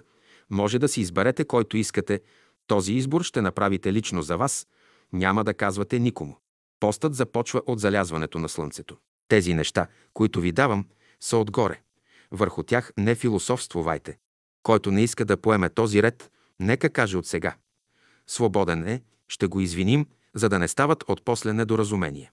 С парите, които ще спестите от ядение през тези 12 петъка, ще намерите един беден и ще го нахраните, което ще направите в първата неделя на новолунието нов сърп. И ако не може в тая неделя, във втората, през двете седмици на оголемяването на Луната. Човекът може да бъде някой беден мъж, бедна вдовица, бедно дете, сираче, ученик. Ако не можете случайно, тогава ще оставите за следния месец. При нахранването на бедния, първите 10 седмици ще кажете мислено. Така да насити Господ моята душа със своята добродетел. През вторите 10 седмици ще казвате. Така да насити Господ моята душа със своята правда. През третите 10 седмици ще казвате така да запълни Господ моята душа със своята любов през четвъртите 10 седмици. Така да просвети Господ моята душа със своята мъдрост през петите 10 седмици. Така да озари Господ моята душа със своята истина през последните две седмици. Така да изпълни Господ моята душа със своя свят дух в следващата седмица, след нахранване на бедния, да търсите да утешите някоя обременена душа, такива сами ще дойдат, без да ги търсите, било наяве, било на сън. Вън от Библията, при свободно време, ще се постараете да прочетете и други добри книги, колкото се може повече. В тая работа дръжте свободата на духа, а не формата. След като станем и се измием на 6 септември сутринта, в 4 часа да се изправиш на молитва и да произнесеш гласно. Благославяй, душе моя Господа! Благославяй, Господи, душата ми да носи основата на добродетелта ти.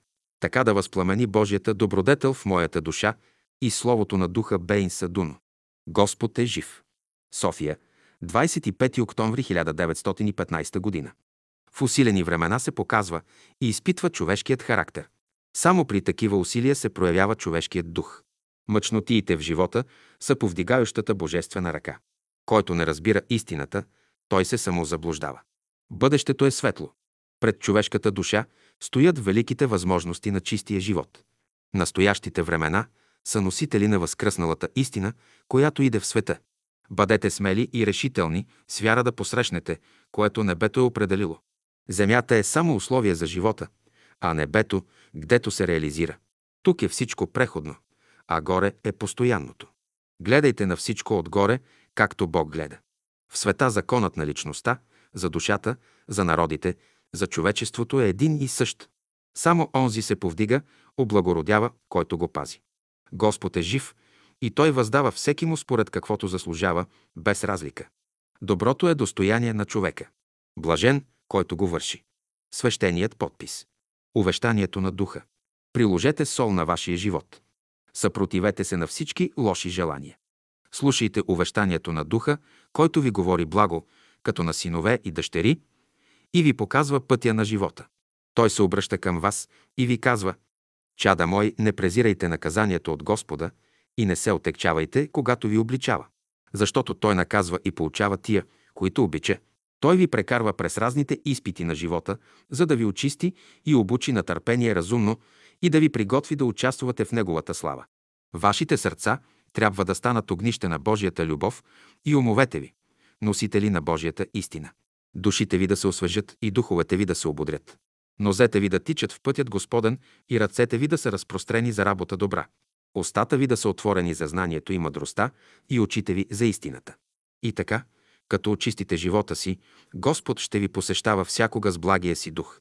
И ще има в душата ви всякога радост и веселие. И сърцето ви ще стане извор, бистър на живата вода, която да разхлажда жадната ви душа. Желая да има единство и любов между ви. Настоящите ви мъчноти и страдания за в бъдеще ще донесат своите добри плодове. Сега отчасти знаете, отчасти мъдрувате, но когато дойде пълнотата, тогава ще разберете, че у Бога всичко е добро. Оползотворявайте добрите часове на живота си. Петър Константинов Дънов. Свещеният подпис. След като го прочетете, коленичете и благодарете на Бога. Наряд за 1916 година. Едно. Писмо от Варна, 2 септември 1916 година. 2. Върху 20 глава на Откровението. 3. Корнелий и Петър. 17 септември 1916 година. Писмо от Варна. Варна. 2 септември 1916 година. До всички приятели и добри ученици, които ходят в пътя на светлината. Бъдете всички радостни духом. Това, което става сега в живота, е добро. Онези, които заминават, отиват да се преоблекат. Тях Господ ще възкреси. Вашите приятели, които са отишли да посрещат Христа, които жертвуват живота си от любов към доброто и благото на другите, са благословени от Господа на живота. При Него всички са живи. Тия ваши братя ви поздравяват. След големите скърби ще дойдат дните на благословението и Господ ще обнови всичко. Живейте в любов и от любов към Господа изпълнявайте Неговата воля. Мястото на почивката е Божията любов. Аз вярвам във всички вас и съм уверен, че вие ще останете верни Господу. Временните мъчноти и страдания – това са Божията ръка, която ви повдига, за да минете от временното към вечното, от преходното към постоянното. Моето дълбоко желание е да бъдете чисти и святи и Господ да пребъдва във вашите сърца, Господ Бог мой да ви благослови и изведе в безопасност всички ви. Ваш верен. Свещеният подпис. Върху 20 глава на Откровението. 20 глава съответствува на 20 век. В тази глава се говори за змията, символ на светската мъдрост, която сега ще изчезне. Приелите белега на челото означава уния, които са сгрешили с ума. Приелите белега на ръката са уния, които са съгрешили с волята си. Под думата земя в тази глава се разбира сегашният строй, който ще се разруши. Стих 11. Небето означава сегашният ред, установен от хората. Сегашната война е велико събитие. Всеки трябва да даде отчет за делата си. Морето в тази глава означава астралния свят, откъдето всички ще бъдат преродени на земята, за да бъдат съдени. Адът означава вързаните в земята духове, които ще излязат да бъдат съдени, т.е. те пак ще дойдат на земята. Няма да ви обяснявам за важните събития, които има да стават. Вие ще видите всичко сами. Този век съответства на онези времена, за които се говори в притчата за поканените на сватбата и не отишли. В този век ще се даде достъп до властта на уния, които до сега са били вън от властта, като социалистите, нихилистите и други подобни, а не на онези, които са се броили уж за християни, обаче не са изпълнили, освен формите. Спомнете си за видението на Давида, т.е. за образа, който Навуходоносор видял на сън. Сега сме в онези времена, които се представят чрез пръстите на краката на Данаиловата фигура, т.е. във времето на десете велики царства. Седем в Европа, едно в Америка и две в Азия. През тия времена ще се установи Царството Божие. Ето, виждате как тия царства се стремят към обединение. Съюз. Въобще към една обща конфедерация. Тия царства постепенно ще отслабнат, ще бъдат заменени от царството на Господа. Неговото царство ще бъде в душите на хората, т.е. порядъкът и правдата ще бъдат в душите на хората. От невидимия свят ще дойдат уния хора, които са били направени по образ и подобие Божие, т.е. светиите. Те ще завладеят сегашния свят и ще турят ред и порядък. Преди 8000 години в рая имало големи борби между Адама и тъмните сили, между бялото и черното братство. Тогава Адам бил победен и Ева станала наложница. Сега първият човек ще победи. Старата жена сега прави договор с всички държави и хора. Така сега жените се продават, мъжете също. Когато мъжът е беден, той е грозен за жената, а когато е богат, той е хубав. Същото става и с жената. Въобще сегашните хора са без характер, без благородство. Ето защо ще трябва да дойде първата жена, която е направена по образ и подобие Божие, а не тази, сегашната, която е направена от Адамовото ребро. Чрез закона на страданието трябва всички да възкръснат. Някои от вас сега мислят да си правят къщички. На празно. Мина това време вече. Сега Господ ще отвори книгата на миналото и тогава ще ви се обясни какво сте били по-рано. След това ще дойде Възкресението. Най-напред ще дойде съденето на добрите хора. Който се оплаква сега, че Господ го съди, той не разбира, що иска. По-добре съденето да се извърши сега, при мировото съдилище, отколкото да остане за горния касационен съд. По първия начин са били съдени светиите. Бъдете мъже, за да бъдете освободени чрез Възкресението. Трябва непременно по-рано да бъдете съдени. При това съдене едно само е необходимо – да се молим на Господ да бъде милостив към нас. Да плачете да ви помогне, а трябва да имате дълбоко смирение. След това ще дойдем на земята с Христа и тогава няма да има бракове като сегашните, защото жената ще пребъде в небесен живот. Ангелът на благовестието е, който носи новото учение. От 1914 г.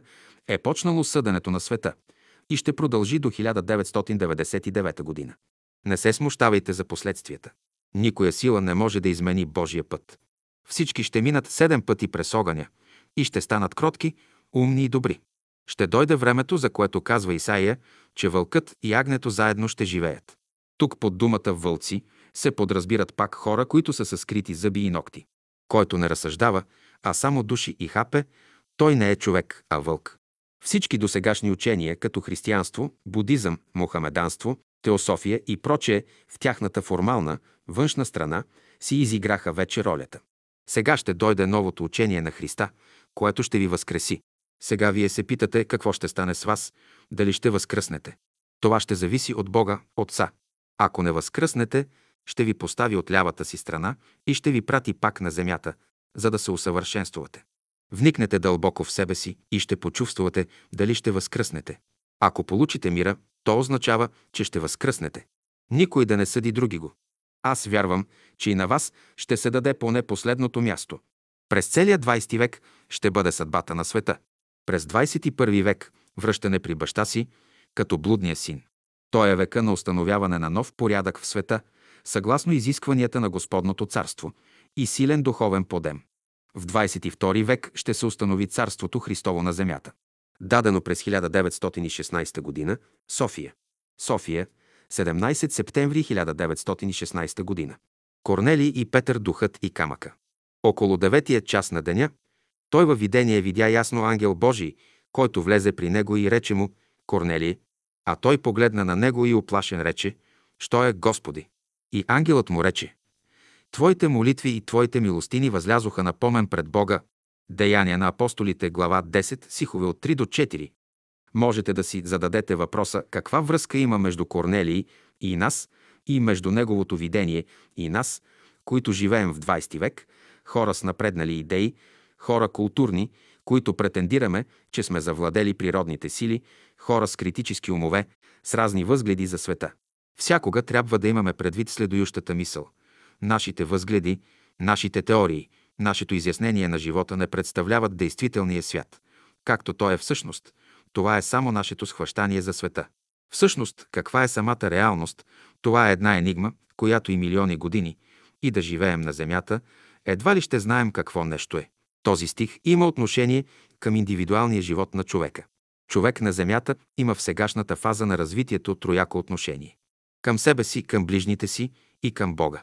Когато говорим за човека, трябва да се питаме дали за индивидуалния живот говорим или за живота, който се проявява при отношенията с неговите ближни или пък живота, който се проявява, когато ние сме свързани с Бога. Ако потърсим как съвременната наука разглежда живота, ще видим, че тя има следующото мнение. Личният или индивидуалният живот не може да продължава след смъртта. Тя казва, животът е складиран вътре в тялото. Животът е само едно произведение на тялото. Мисълта е едно произведение на мозъка и следователно, когато тези органи се разрушат, той самата мисъл изчезва. Тъй говори официалната наука. Такива са възгледите на съвременната наука. Според нея мисълта е продукт на мозъка. Но от чисто философско гледище в света имаме органи не само за произвеждане на енергия. Ако мисълта действително е произведение на мозъка, както науката разбира, тога с нейните заключения са прави. Но имаме ние три вида органи и три вида функции. Имаме органи, които произвеждат, имаме органи, които отпущат енергията и имаме органи, които предават енергията.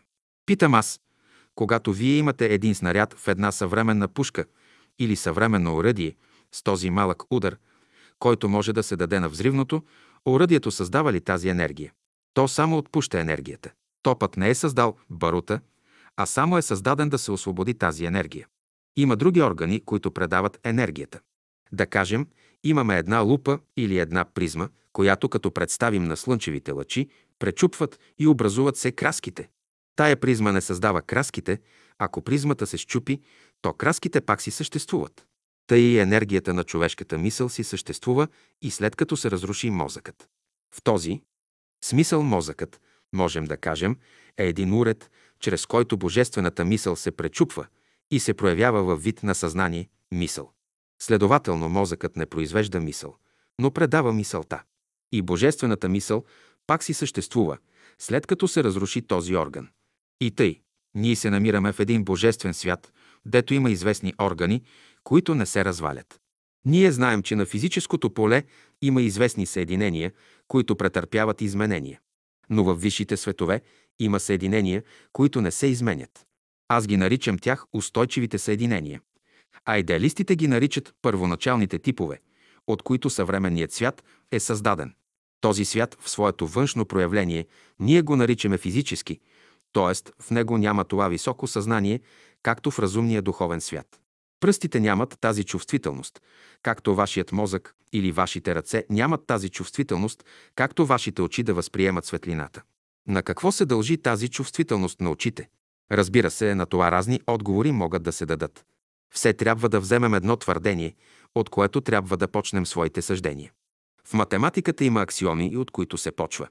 Например, има една аксиома, която казва Две линии, които са равни на една трета, са равни помежду си. Тоест, всякога трябва да имаме едно положение, от което трябва да почнем, една мярка, с която трябва да почнем. Тая чувствителност зависи от човешката душа. Аз нямам сега време да ви разправям какво нещо е душата. Човешката душа е нещо обширно. Тя се проявява единично, както се проявява в човека, и колективно. Всъщност, една душа е един живот. Но хората, които казват една душа е или много души са, те имат много криви понятия. Желъдът е един. Но желъдът, като го посеем, посадим, образува клони, които се разклоняват и после се образуват хиляди индивидуални листа от един желъд. Едно същество, което гледа това, ще счита листата като отделни индивиди. Всички са в желъда, в това зърно. Това зърно е Бог. Посейте това зърно в себе си и Той ще създаде всички чудеси, всички дарби ще ви даде, всички тайни ще ви разкрие. Това зърно може да се намали, може да се увеличи. Този желът може да се обърне на един бук, мечка, кит, ангел, човек. Този желът е вътре. Именно това семе, то е едно и то е много. От едното много могат да излязат. Много желади, но той е един желът. Всеки един желът има същата сила в себе си. Той е един всъщност. Тъй, че нещата могат да се събират и да се разпръскват. Ако гледаме нещата отгоре, са много, но ако стигнем до дъното, ще дойдем до единство. Тъй да гледаме на всички хора. Някои хора са като листа, някои хора са за мене като корени, като плодове, семена, цветове. Разбира се, онези от вас, които принадлежат към листата, не можете да разберете моята философия. Вашият живот е кратък. Той е живот от 6 месеца. Като дойде пролета, ставате прекрасни и хубави. Като дойде есента и сланата, ще повехнете и ще казвате, свърши се нашето, обаче клончетата ще останат на дървото, но бурята един ден и тях ще скърши и ще паднат. Най-сетне и цялото дърво ще падне. Обаче, когато това дърво умре, там остава един желът, който казва Аз имам силата да ви възкреся всичките и всички казват Слава Богу, пак възкръснахме. Къде е краят на тези неща? Край във вечността няма, но край за вас има. Когато листата паднат на земята, то да не мислите, че краят на всичкия свят е дошъл. Да не разсъждавате като на Страдин Ходжа, който казал Когато моята жена умре, половината свят умира. А аз като умра, всичкият свят умира, твоят свят умира, но ни най-малко онзи божествен свят. Защо ние претърпяваме умиране? Защо нашият свят не е съвършен? Дойдеш ли до едно място, трябва да се преобразиш, за да ти се даде нов потик на работа. Корнелий не е бил прост човек по моето схващане. Той, както аз схващам, този човек трябва да е имал дълбоки познания. Този човек е бил посветен. Защото Господ на глупави хора не се явява. Не искам да обиждам никого, но аз ви говоря за един закон. Ще бъде глупаво за един велик музикант да свири на един глух човек и да му казва какво разбра. Той ще му каже, само виждам, че една клечка я мърдаш напред-назад. Музикантът ще му каже, ти си глупав. И двамата са глупави. На другата страна има художник, който е нарисувал хубава картина и я показва на сляп човек. Пита го, разбра ли как ти се чини? Онзи отговаря, имам пред себе си едно платно, което на някои места е малко грапавичко. Купил си го от някъде. Художникът му казва, ти си простак, ти нищо не разбираш. И двамата са прости. Простак е художникът, че не разбира какво този човек очи няма. Няма условия да го разбере. Когато дойде едно висше същество при нас, то трябва да имаме възможност да разбираме вътрешната същност на нещата. Аз съм чел много работи философски и всякой ден ги проверявам и някога съм се хващал за корема да се смея. Някои философи са слепи. Пипати говорят. Този свят е едно платно с малко грапавинки, с малко страдание. Глупави са всички хора. Прав си, му казвам, но тези заключения са само твои. Светът е повече от едно платно, повече от известни издигнатини и вдлъбнатини. Свет е една отлична дума. Светлина трябва да има в ума, очите, ушите и във всичките мозъчни центрове на човека, във всичките му сили и способности, за да разбира той нещата. И този човек, който може да разбира света, трябва да е живял много дълго време. С един живот човек не може да разбере света. Какво можете да разберете в един живот от 20-30 години? При сегашните условия на света, каква философия да научите? Постоянно ще чуете във вестниците коя страна побеждава, колко сили са унищожили румънците, колко пленници са хванали българите, германците. Това е философията. Какви изобретения са направили? Германците изнамерили 42 см уръдия, французите 52 см, американците 54 см, германците имат толкова сцепелини. Питам, каква философия ще се научите от това? Когато мине един аероплан над София, ще ви се разтупа сърцето и после казвате Слава Богу, отървахме се. Бог не създаде света, за да се бият хората в него. Има закони, които регулират нещата. Стават войни, имат причини. Когато стане някоя буря, когато се дигне прах във въздуха, кои са причините? Станали са известни течения, казват учените. Някъде се е нагорещил въздухът повече, някъде по-малко. Защо трябва да се нагорещява въздухът и защо трябва да се изтодява? Не може ли без да се нагорещява и изтодява? Не може. Но зло е, казват, защото някои бури събарят къщи. Но в същото време тези бури ще донесат влага, ще пречистят въздуха и пере. По-голяма е ползата, отколкото вредата. Една война на какво се дължи? Можете на материалистически език да кажете. Това е една буря в духовния свят, която трябва да освежи хората. След тази буря народите ще станат много умни. Тази буря ще освежи хората. Ще се явят писатели, които ще разсъждават много умно. След 50 години ще дойдем, за да видим. Сега виждаме злините. В Божествения свят всички неща се използват и нищо не е случайно. И когато убият на бойното поле, трябва да го убият. И на когото трябва да запалят къщата, трябва да я запалят. На когото отсекат крака, трябва да му го отсекат. Има статистика, която доказва голямата закономерност. Има закони, които регулират колко кораби трябва да потънат, колко трябва да се направят. Например, 500 кораби потънат през дадена година. В 10 години ще дойде един период на най-голям брой потъвания, после – период на най-малък брой потъвания. После пак се повтаря. Или пък да вземем пожарите. Като че е определено колко къщи трябва да изгорят всяка година. После – ражданията и умиранията. Като че е определено колко души трябва да умрат всяка година, колко хора трябва да се родят и колко хора трябва да умрат. Не само това. Аз имам съчинението на един автор, който прави математически изчисления. Той е правил изчисления по следующия начин. В 10 английски градове той изследвал броя на родените момчета и момичета в течение на 10 години. И след това е можал математически да определи в следующите години колко момчета и момичета ще се родят във всеки един град с погрешка само на единица. Сега някои отиват много по-далеч. Да кажем, че лотарията се тегли 4 пъти на година. В следующата серия да познаете, които билети ще спечелят. Значи има един закон, който регулира кои билети ще изкарат децата, които бъркат. Вие се почесвате в тила си.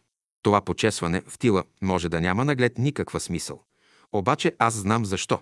Или пък някой си е забъркал работата и туря си показалеца на челото, над веждите. Отгоре се казва на този човек, не си пресметнал и за това си забъркал работите. Трябва да пресметнеш. В тази лаборатория над веждите има складирано това, което ти трябва. Там ще намериш книгата и еди кой си член от закона, който ще те освободи. После някои си стискат си главата. Обаче с стискане вратата не се отваря. Орехи се чупят така. Човек трябва да има ключа. Трябва да живеем разумно. Има много книги, писани по въпроса какъв е разумният живот. Това е ваша работа. Вие трябва да живеете тъй, както вие схващате нещата. Защото ученикът, който се учи, ако няма свое разбирание, той никога няма да разбере това, което учителят му преподава. Ние се намираме сега в следующото противоречие. Има една басня или една легенда, че първоначално Господ създал двама хора на земята, но те не са се обичали. Не могли да се разберат и за това са се намразили. И тези души турил в две, най-отдалечени едно от друго места в пространството, за да не се виждат. Но в тези далечни места на пространството те се затижили един за друг и почнали да се обичат.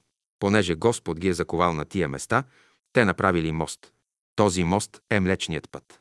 Това е мост, който съединява тези две души. Значи има такъв път, по който хората могат да се разберат и по този млечен път Христос слезе. Това е млечният път на хармонията. Някои казват, какво нещо е ангел? И аз питам, какво нещо е човек? Старите индуси са определили човека като същество, което мисли. А какво нещо е ангел? Ангел значи на санскритски огън плъмтящ. Също така и любов. Любиш ли, ангел си, ако не любиш, човек си. Но аз казвам на някой, не си ангел. Ти си един от тези души, които Господ е заковал някъде. Петър на санскритски значи дух. На Корнелий казали, иди при духа. Той ще ти каже всичко. Петър на старогръцки значи камък. Но и живи камъни има. Само духът може да бъде жив камък. Под камък Христос разбира нещата, които са неизменяеми, божествени в себе си, разумни. Корнелий трябва да се моли. Ето една задача за мнозина. Не знаят да се молят още. Някои казват, какво трябва да кажа на Господа? Не знае ли той? Други казват, как трябва да се моля? Ако питате някой теософ, той ще ви каже, аз съм Бог. Няма за какво да се моля. Ще размишлявам, ще разсъждавам. Философът казва, аз ще размишлявам, но молитвата е необходима. Тя е дишане на човешката душа. Тя е едно общение между Бога и човешката душа. Когато Бог говори, ти ще мълчиш и когато Той спре, ще ти каже «Искам да повториш това, което ти казах». Думата молитва значи да се качваш и слизаш. Има някои хора, които вечно говорят. Те са бъбрици. И като спят нощем, пак бъбрят. Като спят, трябва да мълчат. Какво е спането? Когато спите, Господ ви преподава уроци и понеже човек тога се изолиран, Господ може да му разправя. Като се събуди, той ще му каже, повтори каквото ти казах. Ако не е чул добре тези заповеди, какво ще повтори? Ще набие жена си, ще понатупа децата. Цял ден е неразположен, защото не е разбрал урока, мисълта на живота за този ден. И когато един божественен пратеник дойде от небето при нас, иска да ни каже, че без чистота никога няма да видим Бога, без святост няма да го разберем, без любов няма да го почувстваме, също така без милосърдие и без правда. Трябва да разберем какво нещо е любовта. Някои казват, ние разбираме любовта, някои от вас я разбират. Вярвам, че я разбират, но трябва да я разбирате повече. Любовта винаги носи със себе си омраза. Ако любиш доброто, ще мразиш злото. Ако любиш злото, ще мразиш доброто. Ако любиш доброто, непременно ще се гносиш от злото. Следователно, любовта не може да разрешава въпроса да донесе спасение на хората. Кой тогас ще спаси света? Това е този ангел. Той е Христос. Той е думата милосърдие. Само в милосърдието няма сянка. Само в божественото милосърдие няма раздвояване. Затова трябва да се учим на закона на милосърдието. Затова дойде този ангел при Корнелия да го научи на закона на милосърдието. И когато хората на света се научат да бъдат милосердни и го приложат навсякъде, тогас всички неща ще се примирят. Истината прави човека свободен, учи го кое е добро и кое е зло, кой е глупав, кой е мъдър. Но истината няма в себе си този елемент да примири нещата. Само божественото милосердие е ключа да примири правдата с неправдата, мъдростта с глупостта, доброто с злото да не се карат в нас. Казват, той е добър, аз не мога да го търпя. Той е глупав, не мога да го търпя. Той е лош, не мога да го търпя. Светът не е лош. Лошо е нашето разбирание на нещата. Ние сме лоши в себе си. Светът е много добър. Тая душа, която вие мразите, тя се мъчи, тя страда, тя е закована някъде в небето. Ти му казваш, ти никога няма да се спасиш, вечно в пъкъла ще стоиш. Аз питам, кой е съветник на Господа, та да знае какво мисли Господ, тези философи съветници ли са на Господа, та да знаят какво мисли Той. Те са като глухия, който слуша великия музикант, те са като слепия, който пипа платното на великия художник. Тези ли са хората, които ще ни покажат пътя на спасението, пътя на новата цивилизация, които ще ни покажат как трябва да се подобри животът. Това е онзи ангел, който ще ни научи на милосердие. Това е Христос. В душата на Христос има милосердие, самопожертвование. Вие казвате – ние се скриваме да не ни демагнетизират, да ни ограбят. Отворете вашите каси, вашите сърца, всичко отворете. Охлюват си показва рукцата и после пак ги прибира. Вие трябва да напуснете вашите черупки.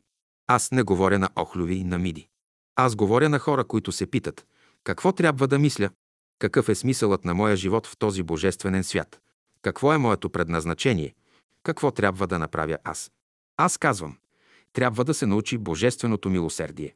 Колкото пъти съм говорил за милосърдието, всякога ми се гневят и ми казват, вие ми мислите зло, не ме разбирате. Аз ви разбирам, че обичате истината, правдата. Разбирам ви, но не съм срещнал още между хората милосърд човек. Ето в какво е спасението. Това е Христос. Това е Христовото учение, това е бъдещата култура. След тази война милосердието ще дойде. Сакатите, които ще са милиони, със своята мисъл ще съградят едно ново течение в мисълта. Те ще казват за какво беше всичко това. Днешните народи, които се бият, са културни, те не са варвари, те ще размишляват върху този въпрос. Жената не може да търпи мъжа си. И защо? Защото той погледнал на друга някоя жена. Как така той да има право да гледа? Тогас той трябва да бъде сляп, за да не гледа. Мъжът пък се кара на жена си, когато тя погледне на друг мъж. Някои казват, Христос като дойде, ще оправи. Христос сега ще да внесе едно ново учение на примирение между хората, учението на милосърдието към всички без разлика, както при Корнели. И когато ние почнем да се молим и да правим добри дела, тогас Господ ще дойде и ще ни изпрати при този Петър, при Духа. Тогас Духът ще ни донесе радост, веселие. Той ще разкрие великите задачи. Той ще направи млечния път в нашата душа. Ние тогава ще пътуваме от Слънце в Слънце, от планета в планета и ще видим колко велики е Господ от Венера, Марс, Сатурн, Слънцето.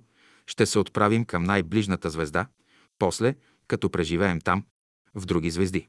За всички ви има велики дела там. Това ще дойде, когато имате милосердие. Тогас вие имате велико бъдеще. Сега какво очаквате? Да дойде Христос да ви спаси. Аз знам за вас, че Христос най-малко по сто пъти ви е изваждал из земята.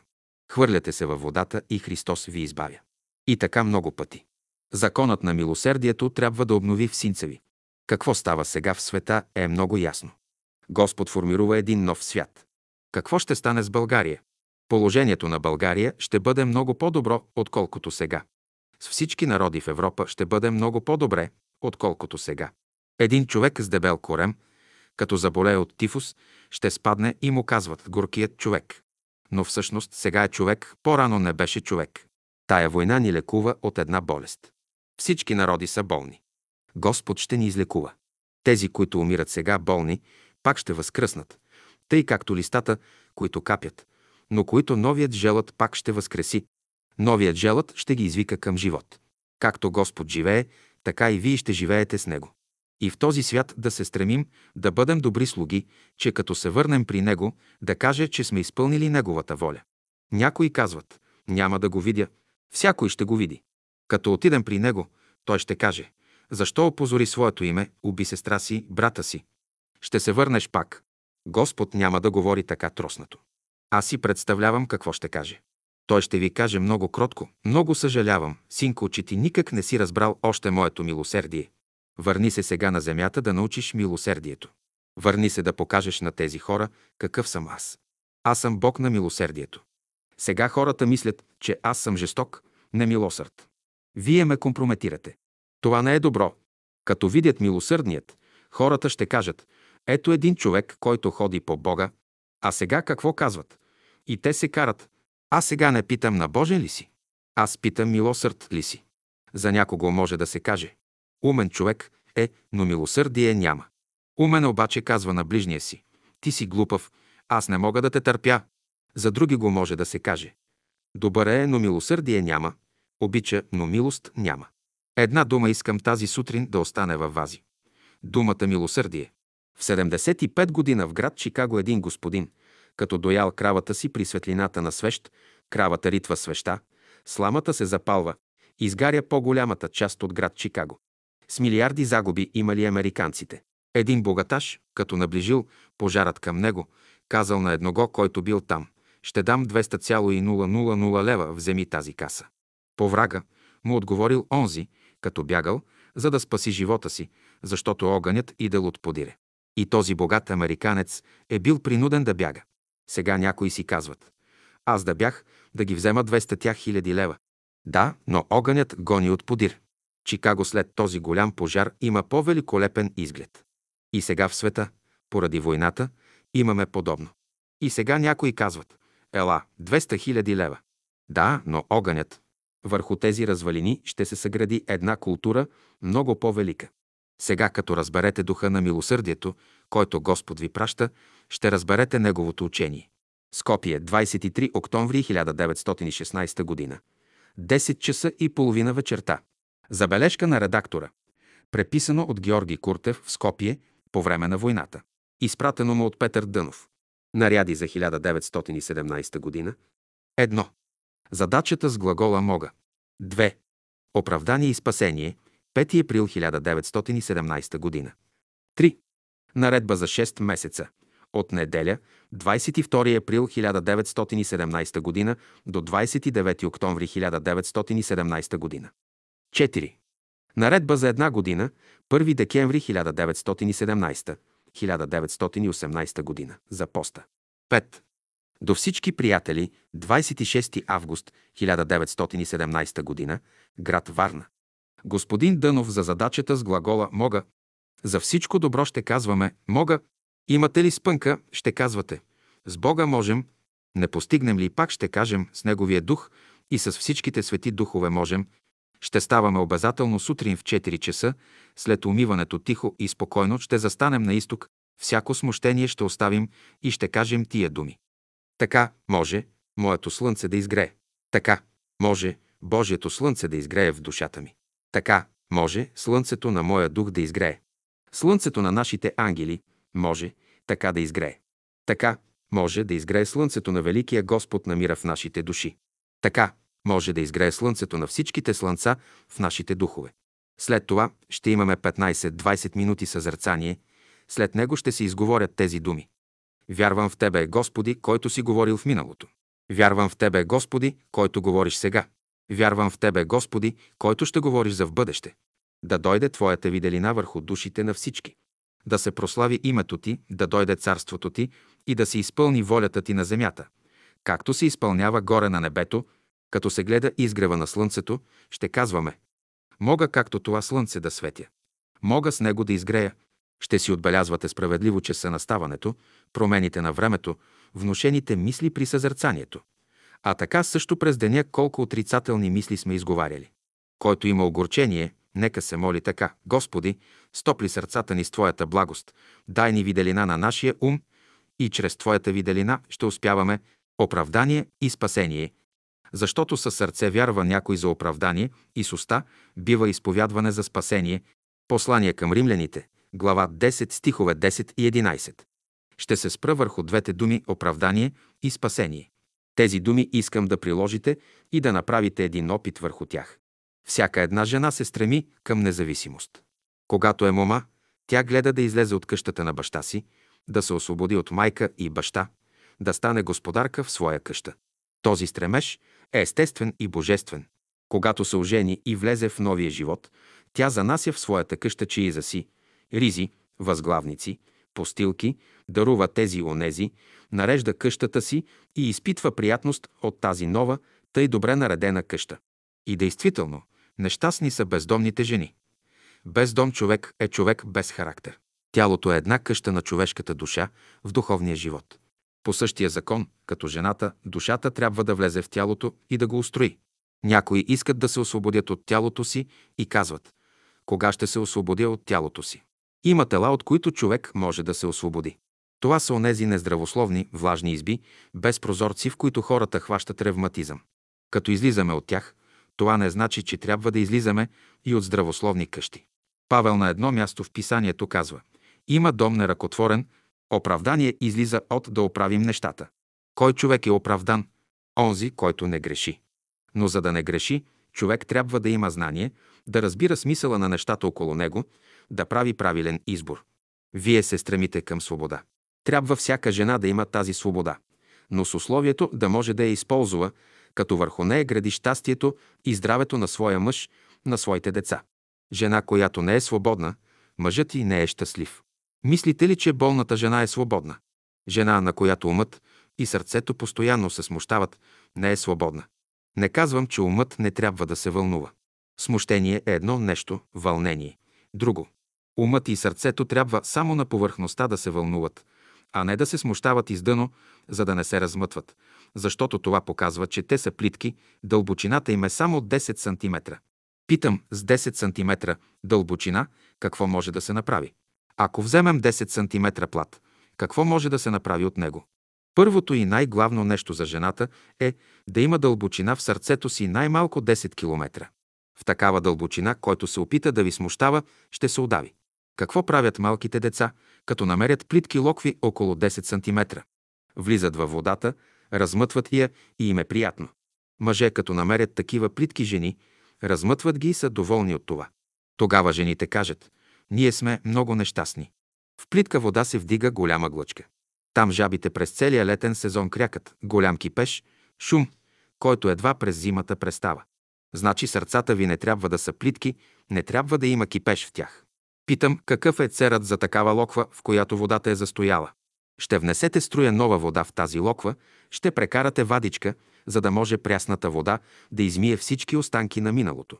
Христовото учение е една нова строя, която трябва да влезе в сърцата ви и да ги измие, и като ги изчисти, ще остави отайките на нивите ви, за да се натурят. Ще запитате, как да се прекара този извор? Изворът сам ще дойде при вас. Христос казва на самарянката. Водата, която аз ще ти дам, ще бъде един извор вътре в тебе на живот, който извира постоянно. Следователно, думата спасение подразбира този извор. Когато човек попадне в някоя пустиня, дето няма вода, устата му пресъхват, чувства непоносима жажда и единственото спасение е водата, иначе той е осъден да падне мъртъв. Така както пътникът през пустинята, много жени умират в този свят от жажда със своите камили, със своя багаж. Вие сте слушали думата извор. Бих желал, като излезете на разходка вън от София, да опитате водата на такива извори. Но високопоставените дами, па и всички други, ходят на разходка не по-далеч от Борисовата градина и то по едни и същи алеи, дето освен прах. Нищо друго няма. Нагълтат се с прах и като се върнат дома, казват каква хубава разходка направихме. Казвам, нагълтахте се с прах. Често хората, като възприемат Христовото учение, служат си с едни и същи отъркани фрази и после казват «Заболя ме главата да слушам, то е защото си гълтал прах». Това не е място за оправдание и спасение. Думите оправдание и спасение имат седем значения. Аз ви говоря сега за едното и ако разберете него, тогава ще ви говоря за другите. Дойде някой приятел и ви каже – да отидем на разходка, но не далеч, защото ме боли глава, сърцебиене имам, не съм свикнал.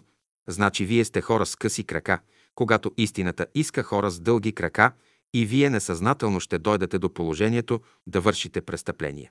Щом краката на хората станат къси, те започват да мислят лукави неща. Някой казва, не мога да отида на Витуша, че ако не можеш да отидеш на Витуша, как ще отидеш при Христа? Христовият път е тесен и стръмен, той е пътят на разумната човешка воля. В ума си кажете, ще отида с моите приятели на Витуша, ако не можеш действително, то поне мислено ги проследи, пропътувай целия път с ума си. Това е философията на живота. Преди да се ожените, като се срещнете с вашите възлюблени, те ви наричат ангели. Обичат ви, умират за вас, не могат да живеят без вас, коленичат пред вас и колко плач, ридания и преструвки се изливат. Но това е не защото те не могат без вас, с това те произвеждат ефект и искат да кажат «Нека видят какъв е Господ». Когато се оженят, жените започват да коленичат. Ето вашата философия. Наместо мъжете, вие сега коленичите. Защо? Защото умовете и сърцата ви са плитки. Не го вземайте в лош смисъл. Ако взема една мярка и опитам дълбочината на сърцата и умовете ви, ще констатирам един факт. Тъй, както си е. Тези думи, които ви говоря, аз ги тълкувам, те са в преносно значение, не ги вземайте в обикновен смисъл. Сърцата ви могат да бъдат и плитки, и дълбоки, ако в сърцата ви постоянно влизат отайки, дъното им ще се изпълни и ще стане плитко.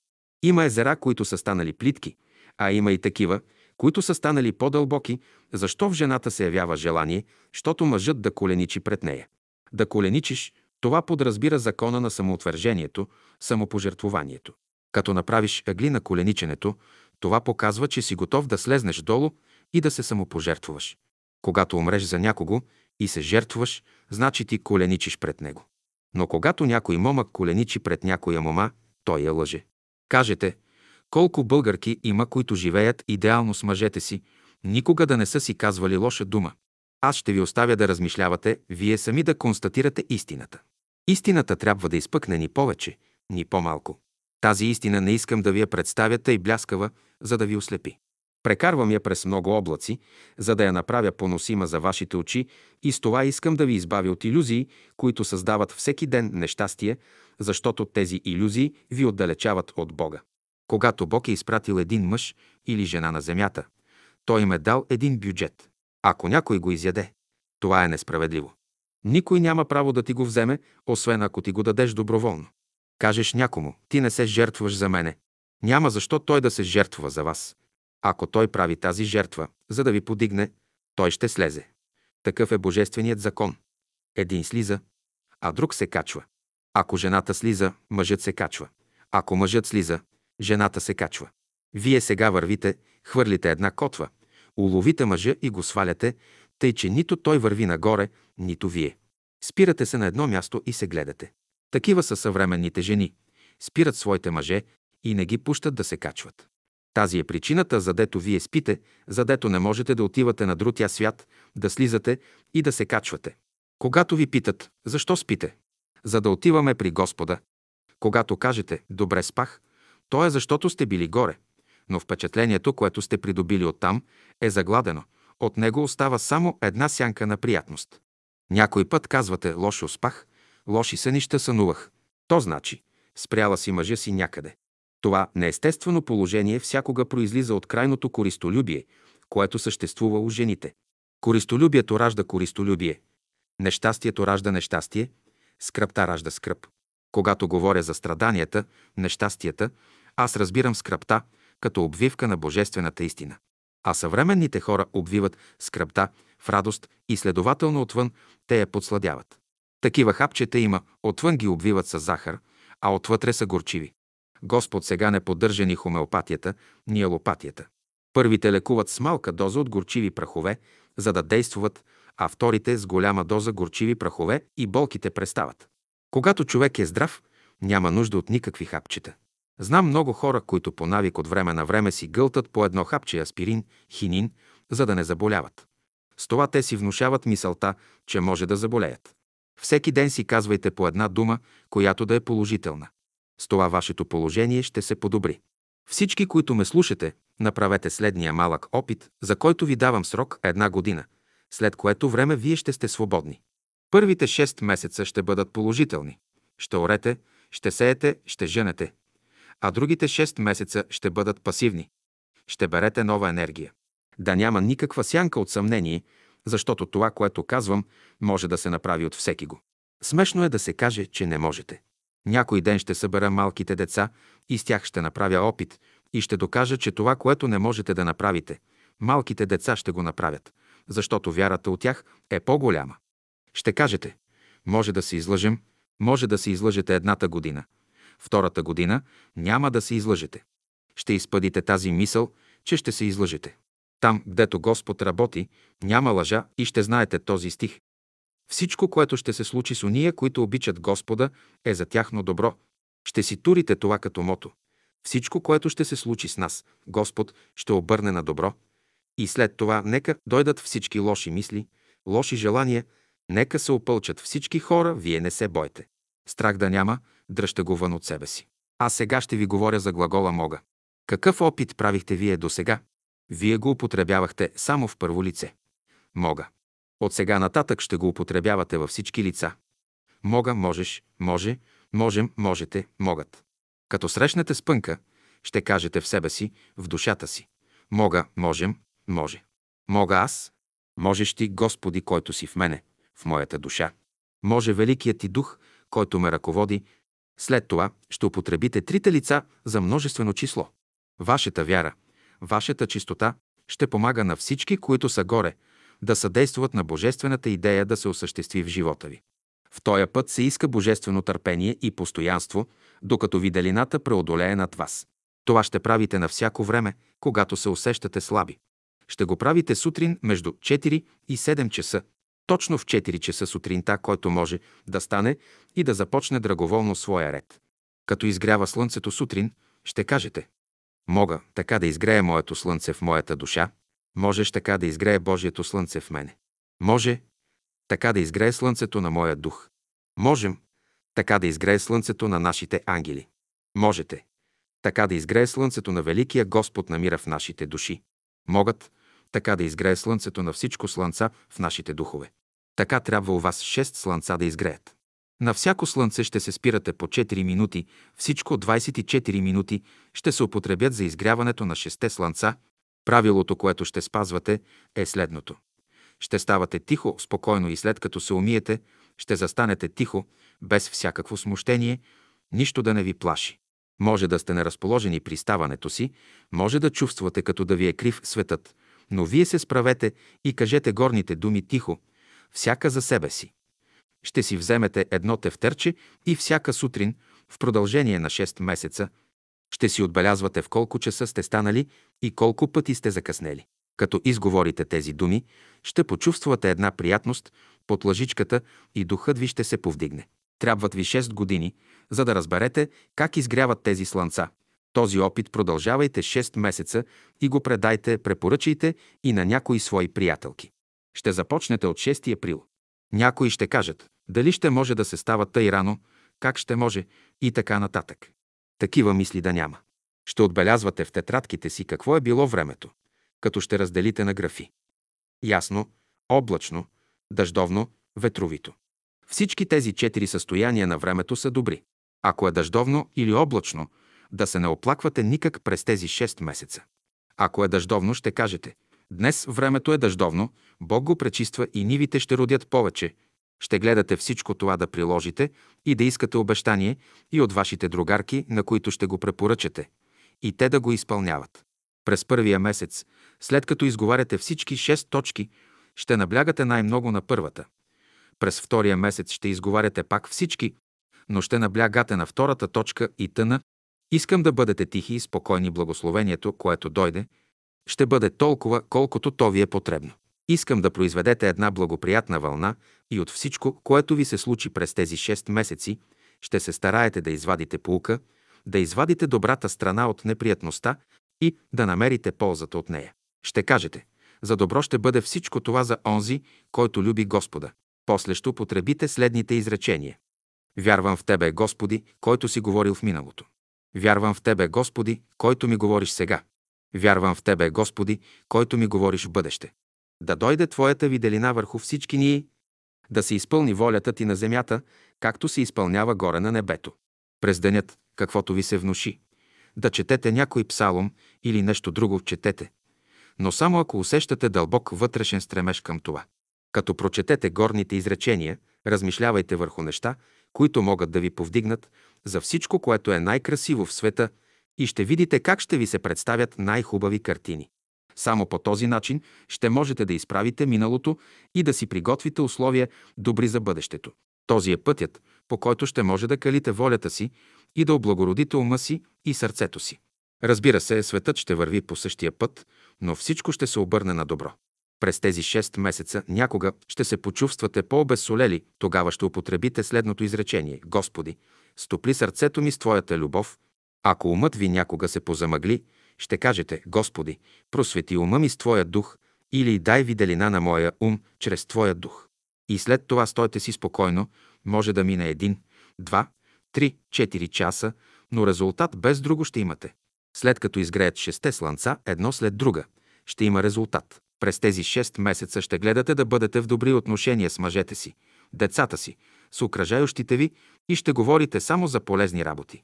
Ако някой път се излъжете и кажете за някого лошо, ще си го запишете в тетрадките си, ще бъдете искрена спрямо себе си. Друго едно правило. Ако някой от вас сама не може да си помогне, ще повика още една сестра. Ако и двете не могат, ще повикат и трета и заедно ще изпълнят молитвата си. Събирането всякога трябва да става преди обяд, до 12 часа най-късно, защото тогава има добри влияния. Ето как се оправдава и спасява човек. Това е първото значение на тези думи. Колкото приятелки имате обични, дайте им то сред, то съвет. Щом имате дълбоко побуждение, кажете това нещо и на други, тогава ще се благословят и вие, и те. Така да просветне вашата виделина пред вашите ближни. Мир на всички. Беседа, държана на 5 април 1917 г. Наредба за 6 месеца, от неделя 29 април 1917 г. до 29 октомври 1917 г. Спрежение на глагола мога и употребяването му във всички лица. Мога, можеш, може, можем, можете, могат. Едно. Като срещнете спънка, ще кажете в себе си, в душата си. Мога, можеш, може. Мога аз. Можеш ти, Господи, който си в мене, в моята душа, може Великият ти дух, който ме ръководи. След това ще употребите трите лица за множествено число. Можем, можете, могат. Можем ние. Можите. Ти, Господи, който си в нас, в нашите души, могат Великият ти дух, който ни ръководи. Това ще правите на всяко време, когато се усещате слаби. Ще го правите сутрин между 4 и 7 часа. Точно в 4 часа сутринта, който може да стане и да започне драговолно своя опит. 2. Като изгрява слънцето сутрин, преди да е излязло на хоризонта, ще кажете Слънце, мога така да изгрее моето слънце в моята душа. Слънце, можеш така да изгрее Божието слънце в моята душа. Слънце, може така да изгрее слънцето на моя дух. Слънце, можем така да изгрее слънцето на нашите ангели. Слънце, можете така да изгрее слънцето на Великия Господ на мира в нашите души. Слънце, могат така да изгрее слънцето на всички слънца в нашите духове. Така трябва у вас шест слънца да изгреят. На всяко слънце ще се спирате по 4 минути. Всичко 24 минути ще се употребят за изгряването на 6 слънца. Забележка. Правило за спазване. Ще ставате тихо, спокойно и след като се умиете, ще застанете тихо, без всяко смущение. Нищо да не ви плаши и ще кажете горните думи тихо, всяка за себе си. Като изговаряте тези думи, ще почувствате една приятност под лъжичката и духът ви ще се повдигне. Този опит ще продължавате 6 месеца и го предайте, препоръчайте и на някои свои приятелки. Ще започнете от 29 април. Трябват ви 6 години, за да разберете как изгряват тези слънца. 3. Ще си вземете едно тефтерче и всяка сутрин, в продължение на 6 месеца, ще си отбелязвате в колко часа ще сте станали и колко пъти сте закъснели. Ще отбелязвате в тетрадката си какво е било времето, като ще разделите на графи. Ясно, облачно, дъждовно, ветровито. Всички тези четири състояния на времето са добри. Ако е дъждовно или облачно, да се не оплаквате никак през тези 6 месеци. Ако е дъждовно, ще кажете «Днес времето е дъждовно», Бог го пречиства и нивите ще родят повече, ще гледате всичко това да приложите и да искате обещание и от вашите другарки, на които ще го препоръчате, и те да го изпълняват. След като изговаряте всички шест точки, ще наблягате през първия месец най-много на първата точка, през втория месец, на втората и така нататък. Благословението, което дойде, ще бъде толкова, колкото ви е потребно. 4. Искам да произведете една благоприятна вълна и от всичко, което ви се случи през тези 6 месеци, ще се стараете да изводите полука, да извадите добрата страна от неприятностите и да намерите ползата от нея. Ще кажете, за добро ще бъде всичко това за онзи, който люби Господа. После ще употребите следните изречения.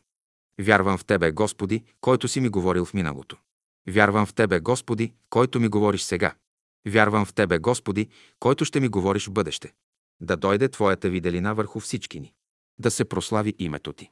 Да се въдвори царството и да се изпълни волята Ти на земята, както се изпълнява горе на небето. 5. През деня, каквото ви се внуши да четете, някой псалом или нещо друго, четете. Но само ако усещате дълбок вътрешен стремеж към това. 6. Като прочетете горните изречения, размишлявайте върху неща, които могат да ви повдигнат за всичко, което е най-красиво в света и ще видите как ще ви се представят най-хубави картини. Само по този начин ще можете да изправите миналото и да си приготвите условия добри за бъдещето. Този е пътят, по който ще можете да калите волята си и да облагородите ума си и сърцето си. Разбира се, светът ще върви по същия път, но всичко ще се обърне на добро. 7. През тези 6 месеци някога ще се почувствате по-обезсолени. Тогава ще употребите следното изречение. Господи, стопли сърцето ми с Твоята любов. 8. Ако умът ви някога се позамъгли, ще кажете Господи, просвети ума ми с Твоя дух или дай виделина на моя ум чрез Твоя дух и след това стойте си спокойно. Може да мине един, два, три, четири часа, но резултат без друго ще имате. 9. След като изгреят шест тях слънца едно след друго, ще има резултат. 10. През тези 6 месеца ще гледате да бъдете в добри отношения с мъжете си, с децата си, с окръжающите ви и ще говорите само за полезни работи. Ако някой път се излъжете и кажете за някого лошо, ще си го запишете в тетрадката си. Ще бъдете искрени спрямо себе си. Забележка. Друго едно правило. Ако някой от вас сама не може да си помогне, ще повика още една сестра. Ако и двете не могат, ще повикат и трета и заедно ще изпълнят молитвата си. Събиранието всякога трябва да става преди обяд до 12 часа най-късно, защото тогава има добри влияния. Забележка втора. Колкото приятелки имате обични, дайте им този ред, този съвет. Щом имате дълбоко побуждение, кажете това нещо и на други, тогава ще се благословите и вие, и те. Така ще просветне вашата виделина пред вашите ближни. Мир на всички. Добавка. Добавка към спрежението на глагола «мога» и към изреченията «Вярвам в Тебе, Господи». Мога така да изгрея моето слънце в моята душа и да обнови моето сърце. Можеш така да изгрее Божието слънце в мене и да обнови моята душа. Може така да изгрее слънцето на моя дух и да обнови моя ум. Можем така да изгрее слънцето на нашите ангели и да обнови нашите сърца. Можете така да изгрее слънцето на Великия Господ на мира и да обнови нашите души.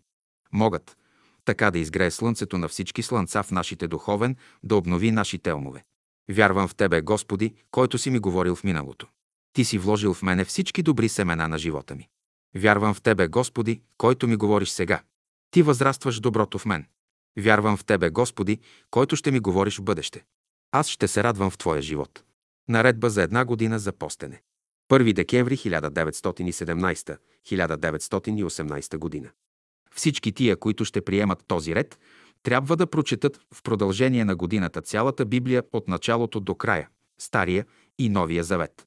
Ще избереш през годината от всякой месец по един постен петък, един от последните два петъка от разсипването на Луната. Ще употребите този петък чрез пост да ви помогне Господ да победите някой порок или някой лош дух, вътрешен неприятел. В поста ще направите избор от тези три срока. Най-малко 24 часа или 36 или 40. Може да изберете както искате. Този избор ще направите лично за вас. Постът започва от залязването на слънцето. Който не иска да поеме този ред, нека каже от сега, свободен е, ще го извиня, за да не става от после недоразумение. С парите, които ще спестите от ядене през тия 12 петъка, ще намерите един беден и ще го нахраните, което ще направите в първата неделя на новолунието. А ако не може в тази неделя, във втората, през двете седмици на оголемяването на луната. Човекът може да бъде някой беден мъж, бедна вдовица, сираче или ученик. Ако не намирате случай, тогава ще оставите следния месец. При нахранването на бедния. Първите 10 седмици ще казвате мислено така да насити Господ моята душа със своята доброта. През вторите 10 седмици така да насити Господ моята душа със своята правда. През третите 10 седмици така да запълни Господ моята душа със своята любов. През четвъртите 10 седмици така да просвети Господ моята душа със своята мъдрост. През петите 10 седмици така да озари Господ моята душа със своята истина. През последните две седмици така да изпълни Господ моята душа със своя свят дух. В последната седмица, след нахранването на бедния, ще търсите да утешите някоя обременена душа. Такива сами ще дойдат, без да ги търсите, било наяве, било на сън. Вън от Библията през свободното си време ще се постараете да прочетете и други добри книги, колкото се може повечко. В тая работа дръжте свободата на духа, а не формата. Първа забележка. Никакви събрания по двама на молитва. Втора забележка. Неделя сутринта, 4 часа, всички станали се приготвят, измиват, пречистват душите и тялото за молитва по един. От 4 до 9 часа. В 10-12 часа пред по двама на молитва и от 6-9 вечерта по един на молитва. Почва с добрата молитва, четене и размишляване за стария и новия човек, или други свободни молитви, или лозинката. Завършва с Отче наш. Молитвата ще се извършва прави, а съзерцанието, размишлението може да става седнали или на колене, което ще продължава 15-20 минути. В петък, 7 часа вечерта, по двама на молитва. До всички приятели. Изворите трябва да извират, реките да текат, тревите да растат, а човек да мисли, разсъждава и върши волята на своя небесен баща. Неговата любов да му бъде закон. Волята Божия, Царството Божие, славата Божия. Цел в него самия.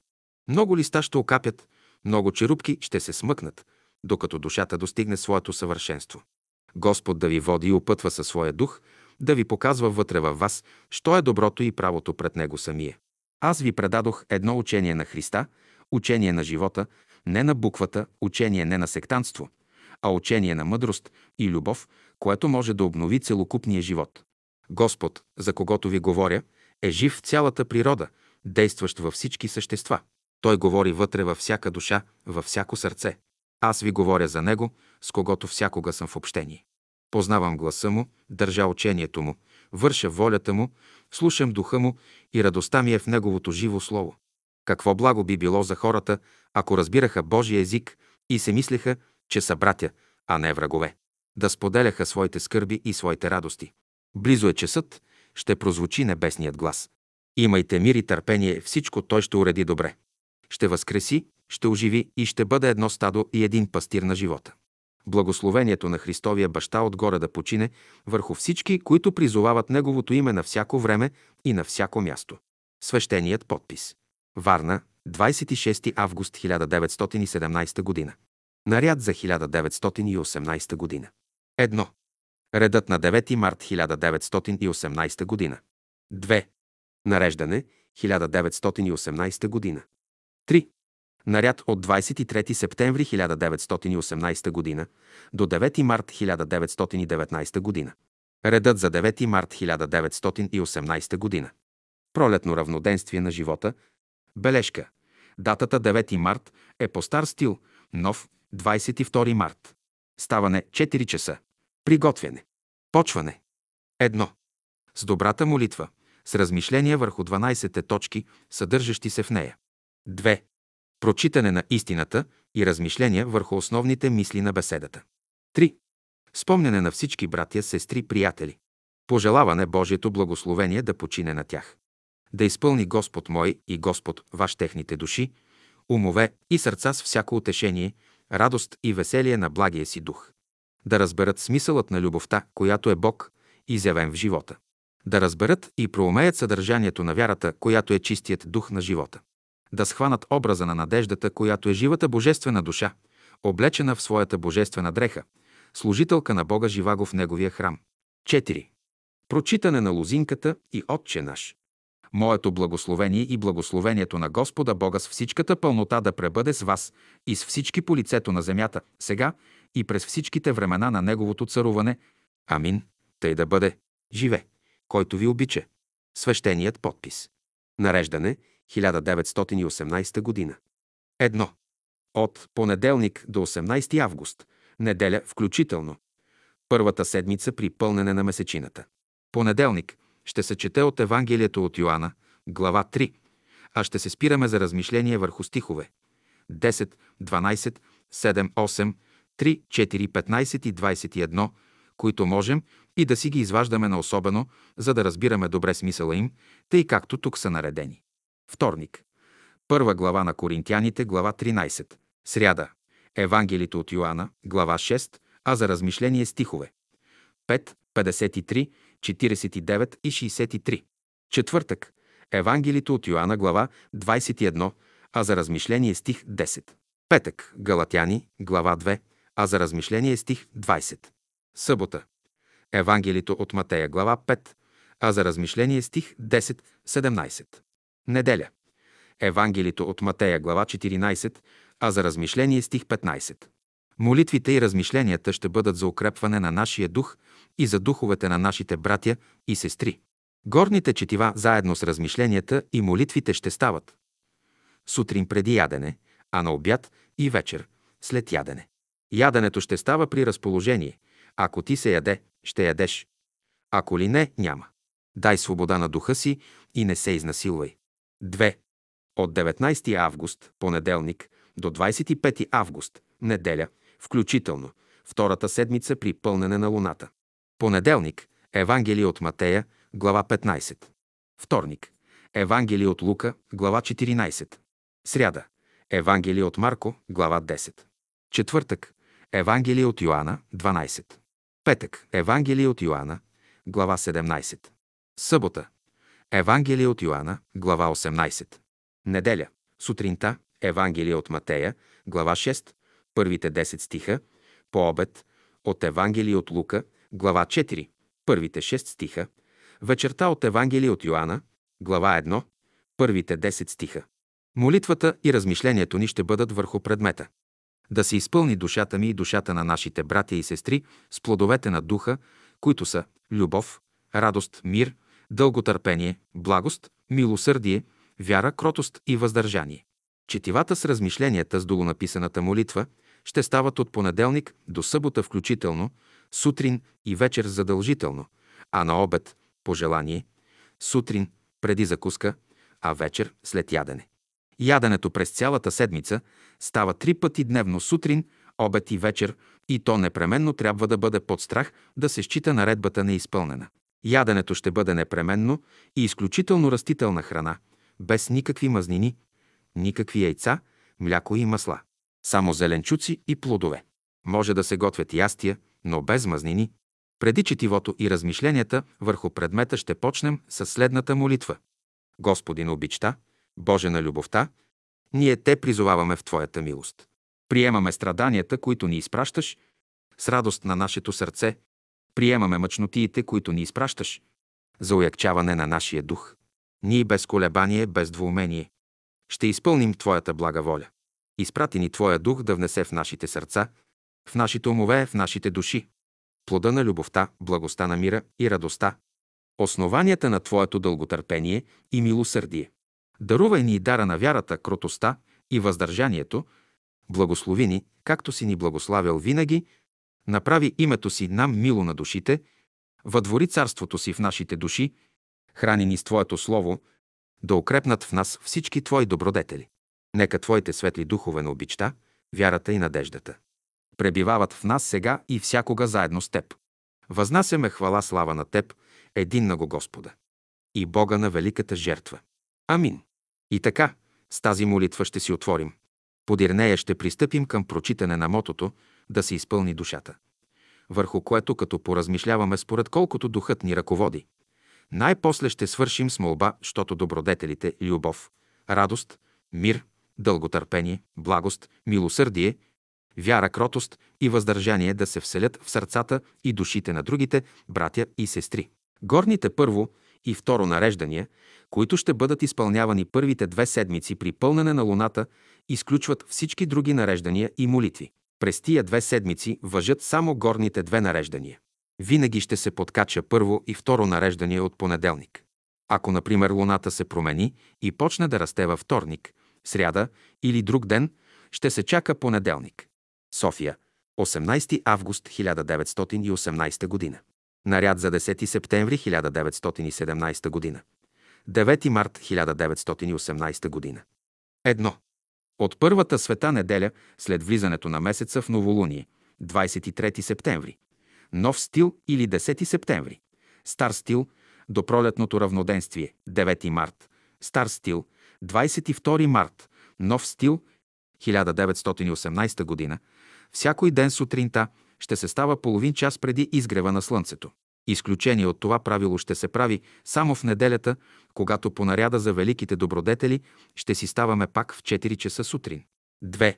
В ежедневната си молитва всякой е свободен да се моли за каквото го ръководи духът, само че при започване на своята молитва трябва първом да си изговори спрежението, както то е дадено «Будя будиш», за мъжете, а мога можеш, за жените, след което да се помоли за въдворяване Царството Божие на земята, за изпълнение волята Божия на земята и да се прослави името му, да обедини Бог всички свои чеда по земята и да им даде обещаното царство и тогава да продължи молитвата си. Това е за понеделника до събота включително. А за неделята молитвата си пак ще подкачаме с спрежението, към което веднага ще добавяме. Благославяй, душе моя, Господа, и пере, целият текст, който иде подир тия думи и се впада по наряда за великите добродетели. И думите «Търсете първом Царството Божие и правдата Негова» и всичко това ще ви се приложи. След това, ако има още да се молим, да продължим молитвата си. Лично за себе си всякой трябва да се моли, да го благослови Бог, да разбере Божествения план и да бъде един скромен съработник в великото Божие дело на земята. 4. Всякой ден ще се прочита по една глава от книгата Господня, начиная от първата глава на Битието. 5. Сутрешните разходки ще можем да правим също до 22 септември, нов стил, или 9 септември, стар стил. 6. Всички други разпоредби в наряда за великите добродетели си остават в сила. 7. Настоящото нареждане може да се даде за изпълняване само на членовете от веригата, и то, които са имали писмена покана за последния събор. И всички, които ще го изпълняват, трябва непременно да започнат от влизането на месеца от новолуние до пълнолунието. А който пропусне този срок, ще чака следующото новолуние и така нататък.